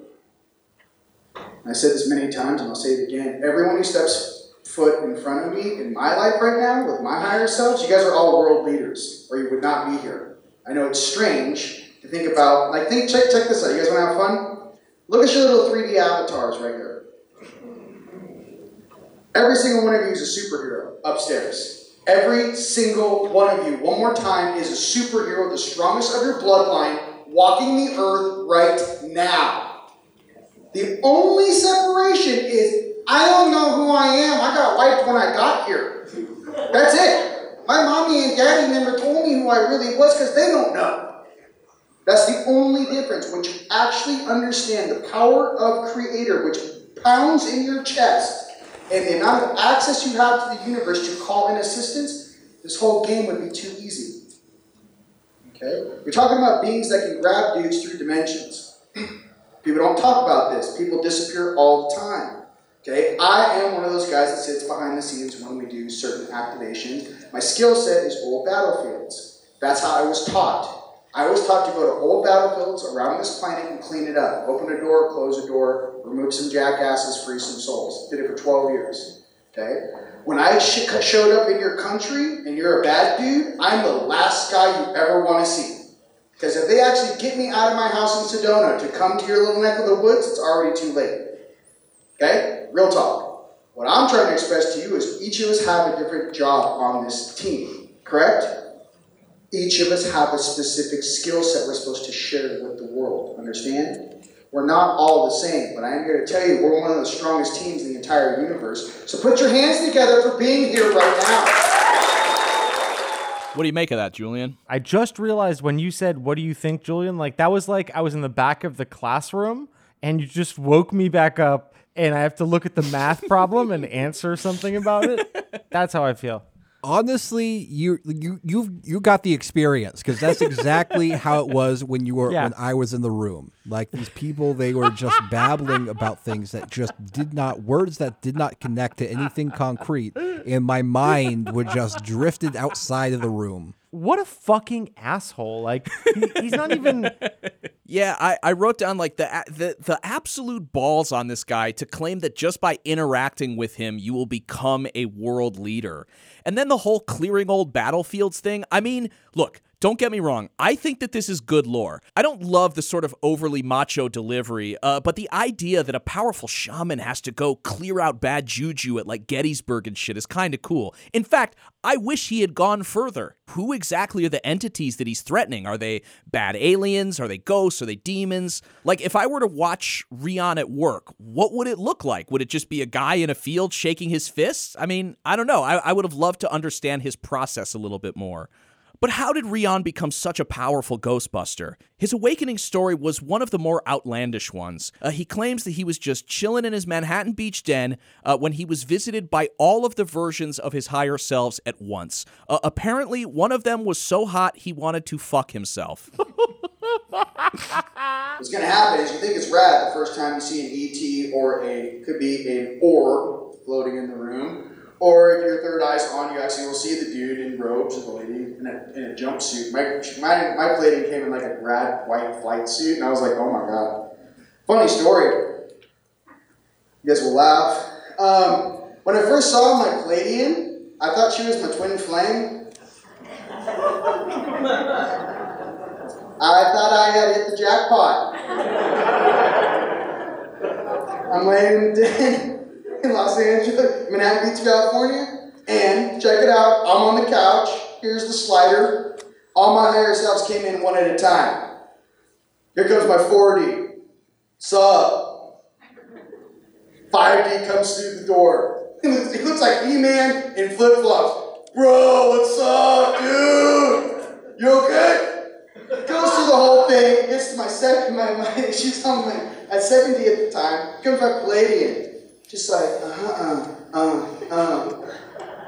up? What's up, cutie? And I was like, oh my god, they don't even have that symmetry on this planet in this dimension. What is happening? And I go, and I ask, everyone's there. They what happens when you speak to your higher selves, when your third eye's on, you actually see rings. So you see a big, imagine a bunch of sidewalks. Yeah, there's one ring here, go up another, 30 feet, another ring. What happens is they all kind of stand on the rings and look down on me like this. So I'm sitting there going, are you my twin flame? And all my higher selves just bust up laughing at the same time. Like, talk about self-love. I was so attracted to myself, I thought I'd hit the jackpot. I'm like, yes, yes, I did it. Are you coming to get me? I'm awake, come get me. And they're like, no, that's you. I was like, well, that's pretty much the hottest thing I've ever seen. So I don't know. I guess I'm doing it good upstairs. This man is literally my worst nightmare. This man defines what brings us three together. Yes, I have been bullied by this man my entire life. Throughout my life, I have developed coping mechanisms for handling this exact situation. As a consequence, I was in my inner sanctum, far away from him. I was traumatized, hanging on every word, seeing how he was going to abuse one of his followers in the front row. I probably at this point would have disrupted this entire thing in some way. We were so fucking demoralized after this day, after the two Manhattan Beach wizards, that I convinced Travis to drive 30 minutes out of Sedona to go to one of the saddest casinos that I've ever visited in my entire life. Yeah, well, first we had dinner. Right, it's like we had a casino prime rib, which was worth every penny. I'll say that. It was a 16-ounce prime rib for $16, and the lady who sat us, we were talking about the weather and shit, and I was just kind of happy to be out of the convention. She was like, "Oh, I've been praying for rain," and I'm like, "Oh my God, everybody here is fucking pilled," and she's like, "Oh, the prime rib, that's really what the." Oh, that's the special, and it's fantastic. So Travis got the prime rib. I just got some barbecue ribs, microwaved. The food was awful. Yeah. And then us two sad, broken creatures each pulled out $60 of our own money, and we sat at two slot machines. Me, the sort of veteran gambler, and Travis, who did not even want to put $20 into a machine because he understands how casinos work. And so, no, he got me playing a casino game called Golden Pumpkin. Like these slot machines, as far as I work, you just put money in them and you just press buttons until the money's gone. Travis, did he tell you he had a system? No, he said like, you know, find the machine that calls out to you. We were like pacing the floor, looking for a machine. I was looking for Keno machines, but they didn't have the video Keno. So we settled on two machines. Mine was the dragon slot machine, and of course. And yeah, Travis sat down at the Golden Pumpkin. We each put in $20. Within 10 minutes, I've gone through all $60. Yeah, right. His money was just gone, like in a couple minutes, all $60. Meanwhile, I put in $20, and all it is just pressing a button over and over again. I was $20 up at one point. Travis hit like three bonus games in a row. The skeptic who didn't want to be there hit like three bonus games. He was up to like $60 at one point, I think, at the after your first jackpot. And then he played it all the way back down, lost his $20, and we left. It was very depressing. But Travis, Jake told you to approach the game that called to you the most, and what was the name of the game that you approached? The Golden Pumpkin. So could you explain? Or yeah, it was right next to the one that Jake was drawn to. Exactly. That's why I'd be like, oh, whatever. You're sitting here. I guess I'll just put my money in this one. Listen. You couldn't even smoke inside. It was just I was reaching for anything like after this day, and knowing that the next day it was going to be like a full day of more of this shit, and then an 8-hour drive on top of it. So I was already like, my brain was just like falling out of its crevasse. You know what I just realized? You're both my James Bonds, and I'm your Q. Back here at headquarters, taking care of gear or whatever. Man, things aren't nearly as glamorous as in the movies. Like, we had a shitty meal and, like, you know, played some, like, sad slots. No, there was no Mads Mikkelsen crying blood. Listen, I don't remember the James Bond scene where he shared a room with queen beds with a middle-aged Jew. I don't remember this. Middle-aged Jew who has nightmares. Day 3. When we arrived for the third day, we were feeling fairly confident. We had not been made. We had already gathered 10-plus hours of content. We got to the venue early, hoping to get some energy readings or crystal clearings or ice baths. But all the appointments were booked up, and Troy Casey was not offering the ice baths, much to Travis's chagrin. I found myself in the foyer of the conference room talking with Jace about other festivals I had attended and how this was the best one. Oh, Jake. We somehow got on the topic of Coachella, and I recounted the time that I had seen the Tupac Shakur hologram. Right then, Tyler and Kate Awakening walked through the doors. We had bonded a little over dreams the previous day, and so I just sort of ended up hanging out with my new friends, talking holograms. We're talking about holograms. Talking about the, hey, what's going on, man? Sorry. Good. We were talking about Coachella and the Tupac hologram. Oh, and then I was there for the Tupac hologram, and it was like, I was telling Jace, it was like a wild experience because a lot of people, like especially the people I was with, we didn't know if it, we'd never seen that kind of tech before, so we didn't know that it wasn't real at first. Mm-hmm. And people were like, wait, like, has he been alive this whole time and, like, waited for Coachella for his comeback and all of this stuff? And he still looks 20-something years old. Yeah. And to see, like, Snoop and Dre kind of interacting with him on stage, because they had programmed it so that he would interact with them. So it was a real, like, mind bender. What I want to know is how did they take a obviously, supposedly, they didn't have that technology while he was alive. So how did they take a 2D version of him and turn it into a hologram? Yeah. I really think... Unless it was a clone, or unless it was still alive and they got it like that. It looked so real. Oh my God, Jake! I don't even know. You've created this. This is like a Christopher Guest role. Like you're incredible. You've nailed it. Remember when you were shuffling away and we recorded? I know. Your escape? I really this you've book, changed so much. This book that I read on going undercover like really sort of gave me a little bit of confidence, I guess. That's beautiful. Yeah. It wasn't a book, I'm lying. It was a PDF that I found online, obviously. We had a couple minutes before the speeches started, so I retreated to a tiny ashtray I had found to hit my vape a couple times and lay low. While I was there, I was approached by an older guy with long gray hair. He was holding a large piece of rock. Yo. Need to call anybody long distance? No. You sure? What do you got? Oh. Interstellar telephone. No way. Grab it with both hands. Whoa. You can feel the energy in it.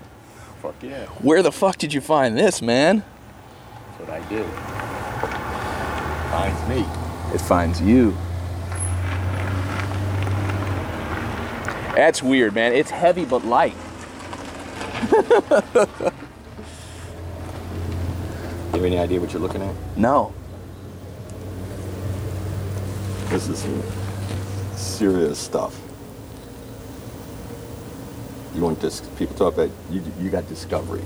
Yeah. What do they call that shit? Yeah. ETs. Live. Oh yeah. It'd be nice. There's so much. There's a fucking conehead ET. Oh wow. It's all over here. This is the. I believe a big nebula blowing up. 1066. Were you there? Yes. Cell phone? Yeah. Uh-huh. It's crazy. It's like it feels like heavy, but like light at the same time. I've never held anything like that. It's crazy. That's so rad. There's inscriptions on it too. Yeah, inscriptions are more than that. Yeah. That is man beast. This is what they came down here and doctored with, our simian pre-hominoids. Yeah. I told you, they come in here, they changed our DNA, blended our asses, cooked us. Oh, the Zachariah Sitchin's the Planet X stuff. Zachariah Sitchin is a pile of horse hockey. Right. He's a setup. Right. He was a point man to misdirect from years ago. Right. Yeah. I want to continue this conversation. It's interesting. Don't believe what you hear. Yeah, even for most of the talking heads. So this guy was somewhat of an outsider. He had a badge on, like he was part of sort of the event staff, but he never spoke, and he kind of like hung around on the outside, showing people various sort of these intricate carved gemstones and stuff. Alexis of Ascension Diaries. The first speaker on day 3 was one of the co-organizers of the event who goes by Alexis. and she mostly talked about Schumann resonances. Now, these are actual geological phenomena. Wikipedia tells me that Schumann resonances are a set of spectrum peaks in the extremely low frequency portion of the Earth's electromagnetic field spectrum. These global electric resonances are generated and excited by lightning discharges. And according to NASA, this resonance provides a useful tool to analyze Earth's weather, its electric environment, and to even help determine what types of atoms and molecules exist in the Earth's atmosphere. Now, some in the New Age community associate the Schumann frequencies with different types of brainwave states. Some have gone as far as to relate the frequency of 7.83 hertz to hypnosis, suggestibility, meditation, and an increase in human growth hormones. However, there's no scientific validity to any of this. It's not... Wait, so you can just play music to a certain frequency and get... buff? Well, yeah. Get fucking stacked. It's like they're just become a big boy. They're measuring like actual sort of like electromagnetic sort of like activity in the atmosphere, and saying that this relates to our consciousness and our awakening. I disassociated during most of her talk. She was like, it was a lot of charts. It was real dull. So I'm not going to talk a lot about it. Yeah, this was like like an undergrad. Who had studied psychology and then kind of got like pilled looking at weather charts, essentially. Her friends would text her and be like, oh, I'm really anxious today. And like she would check like the solar flare chart. And so people, would ask her about alien. Would be like, oh, well, I from my understanding, like alien crafts will like shield us and they'll kind of like watch out for the planet and they'll suck up the energy of these solar flares to make them less radioactive and affect human beings less. And she would be like, that's very possible. So they're all kind of down to, even when they're contradicting each other, they're it's yes and. Yeah, it's a community improv project, Eternal Baking.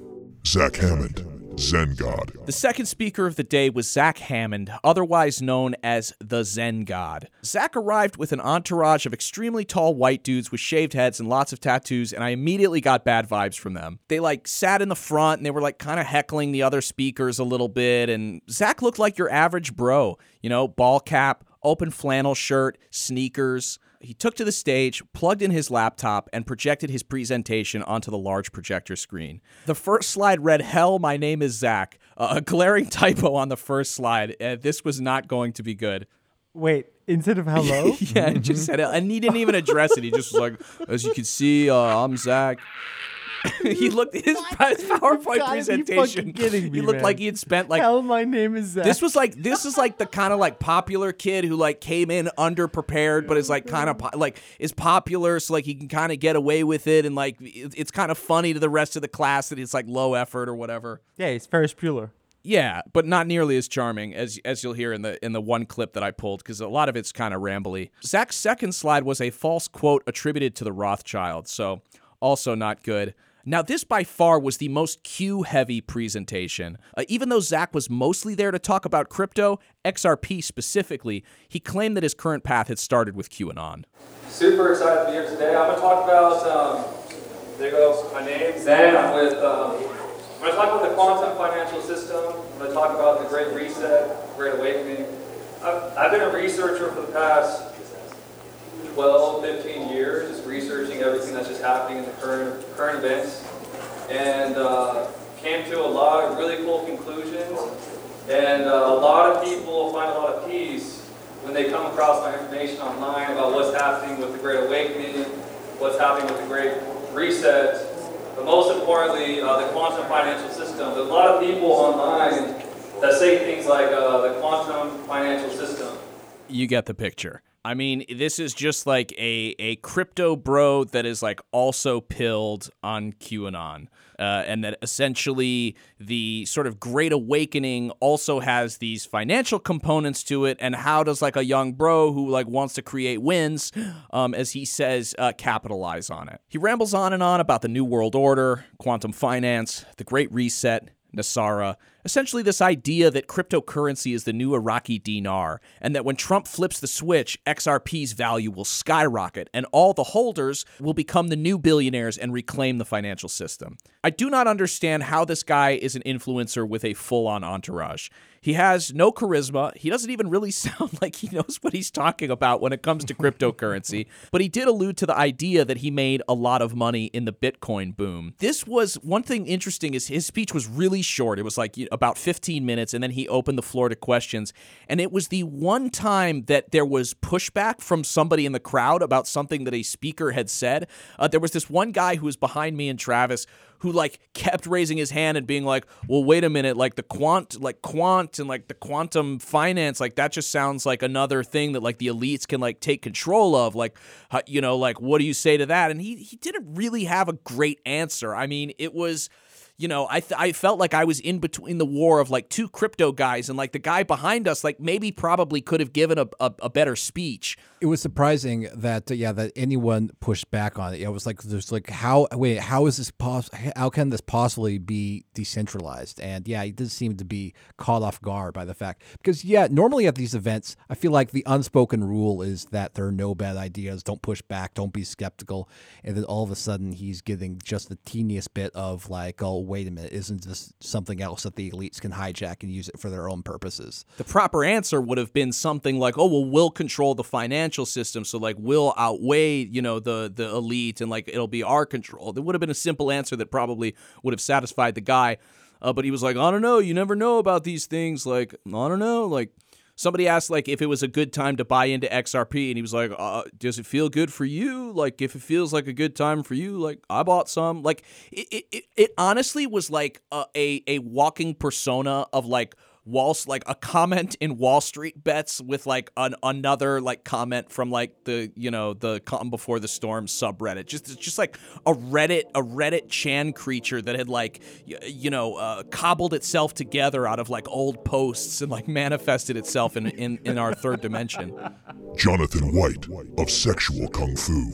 Jonathan White of Sexual Kung Fu. Now he was all just about mastering your sexual energy, which mostly consisted of breathing exercises and not watching porn and semen retention. Honestly, I found him to be one of the least problematic speakers of the day. He integrated some woo-woo stuff like chakra alignment or whatever. But I don't think there's a nofap to QAnon pipeline, so I can't say like his sort of general philosophy or content was that objectionable. It's more of an overlap than a pipeline. Maybe it's the overlap. I was like, honestly, I'm more worried about incels and people who are thinking about how to come harder than so. All in all, I think that you take him out of this environment to be like he's fine. The only problem is that he's sort of integrating with the weird QAnon crypto 5D sort of crowd. I will admit that there were a couple times during this speech where I reverted back to like a junior high kid like in sex ed class and like found myself kind of like chuckling, like, almost having to stifle a laugh at some time while he was talking about, penis and vagina. I literally like melted into like a premature sort of adolescent boy. Sometimes Troy Casey calls the penis the bulanda. Well, speaking of Troy Casey, he was the dessert. Yeah, honestly, he was the highlight of the event. I know he believes some deranged stuff. I understand that. But in the moment, he had us all put our chairs away, which was a delight because we had been sitting all goddamn day. And he encouraged us to to shake out our bodies and move and sort of like sway back and forth. And he sort of guided us through these breathing exercises, and you know what? It was very refreshing after being on my asshole goddamn day. Especially because we were about to get into a car for 8 hours. He is one of the more fascinating figures at the intersection of QAnon and the New Age. He is pro-QAnon, by the way, and does support Trump, and is very divorced and anti-feminism. Yeah, all that's very, very bad. But at the moment, when I needed a stretch, and also he took his shirt off.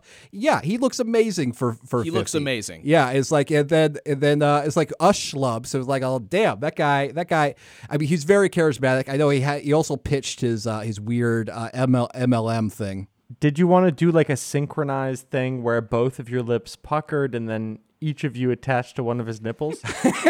Shut the fuck up. No, but I will tell you. You are so fucking lucky. You are an ocean away from me right now. Yeah, I know. He's going to reach through the computer. He's going to reach through this dimension and pull you out of Paris and beat you up in the fucking fractal space.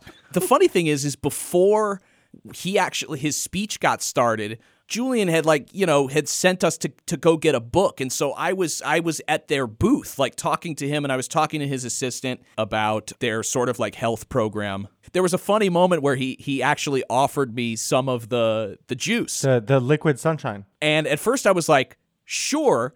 But then I started to worry, I've got to be in a car. And I actually asked him if it would make my stomach upset. And I have that clip for you. Good stuff.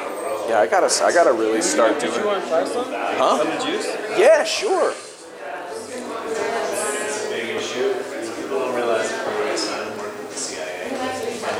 Actually, you know what? I have a question because I've gotta literally after this, I gotta drive back to California. So if it's gonna pull stuff through, maybe I shouldn't just in case. I don't think.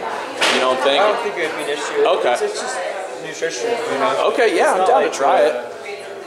It's not going to flush you out. Yeah, I'm just I don't want to be on the road and have diarrhea or something, Humbled in front of you all. Literally the most Semitic moment of your life. And then I actually got a chance to talk with Troy himself. I was asking him a little bit about how he started the business, and I told him that you were a fan. And he didn't start the business. Purium is an MLM. It's started by another guy and a woman. It's very strange. Mm-hmm.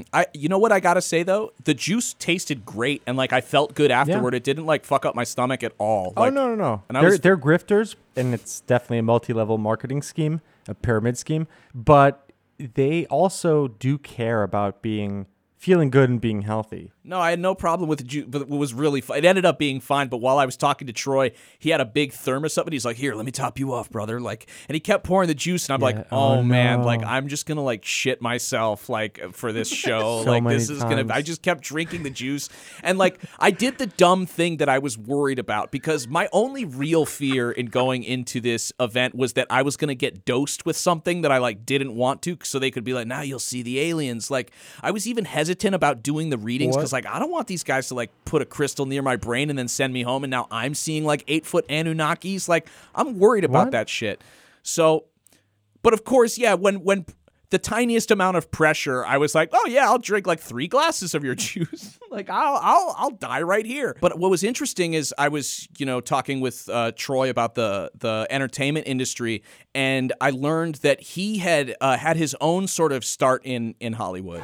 I think people are desperate for a way to... Well, look at reality TV. So when I started as an actor in Hollywood 25 years ago, everybody poo-pooed reality TV. That's not acting and this and that. Okay, that's fine, but it replaced television programming by, I think, 75% of almost completely. It's reality right now. So and people are hungry for that voyeuristic thing. The thing is reality's not reality. It's all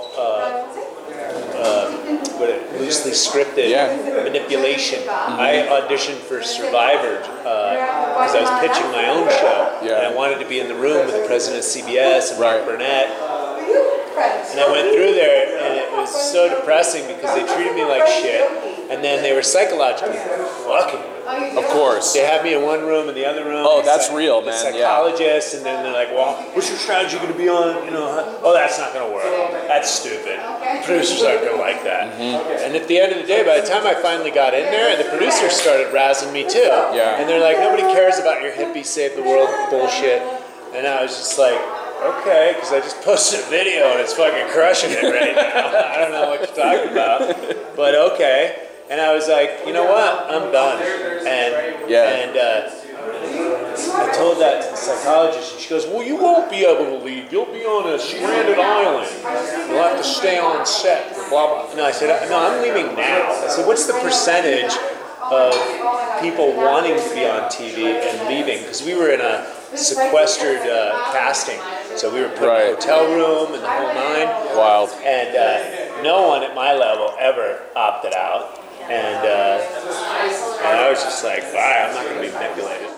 So this is a very real story that Troy is talking about that I've encountered a lot in Hollywood, where the executives in a way do wage psychological warfare on the people who are either pitching them shows or coming in to be contestants. And I think that this is another example of how the disillusionment with Hollywood and how gatekept the sort of that industry is can both traumatize somebody and radicalize them, in the same breath. I know we see it a lot. You see a lot of sort of ex-actors or people who became jaded with their entertainment career or lack thereof, who turned to things like QAnon or, said, fuck it, I'm going to create my own community. Yeah, I would say, overall, I thought that what's always so strange for me is like, what the hell is the common thread through all of these bizarre, disparate belief systems? And I think it's just a way to offer, an alternative sort of,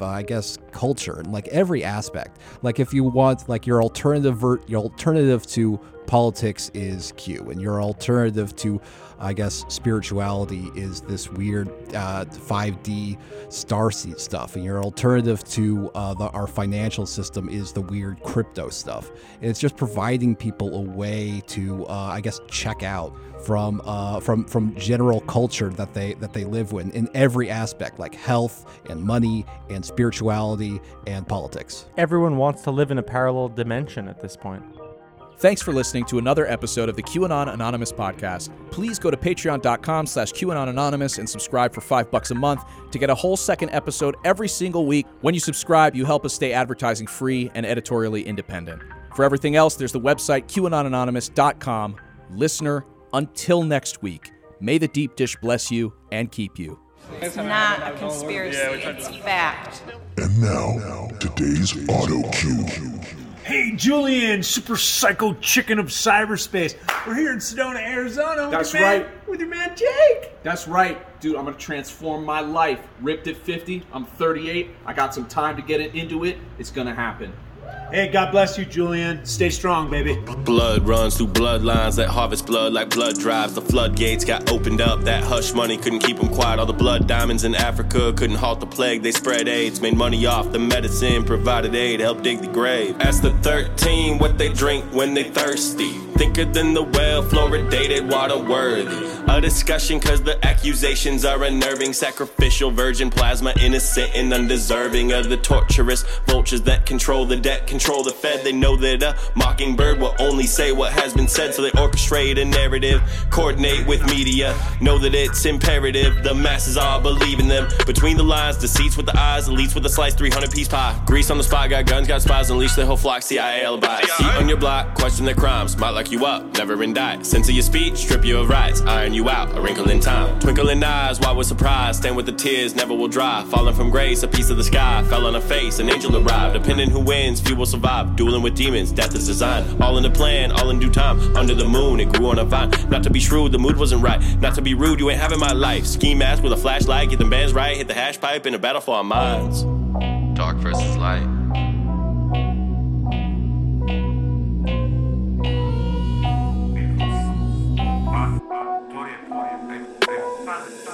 Send me the link, I'm the plug, walk from the dark, lighten you up. Earth is abundant, kindness and love, drink from a breast, weather the flood. Drink from a breast, weather the flood. Send me the link, I'm the one, blood made of water, trees from my lungs. Peace to the world, life for the young, move from the dark, light when it's done. Lighten it up, light when it's done. Man down. This is not a game, martial law, mother.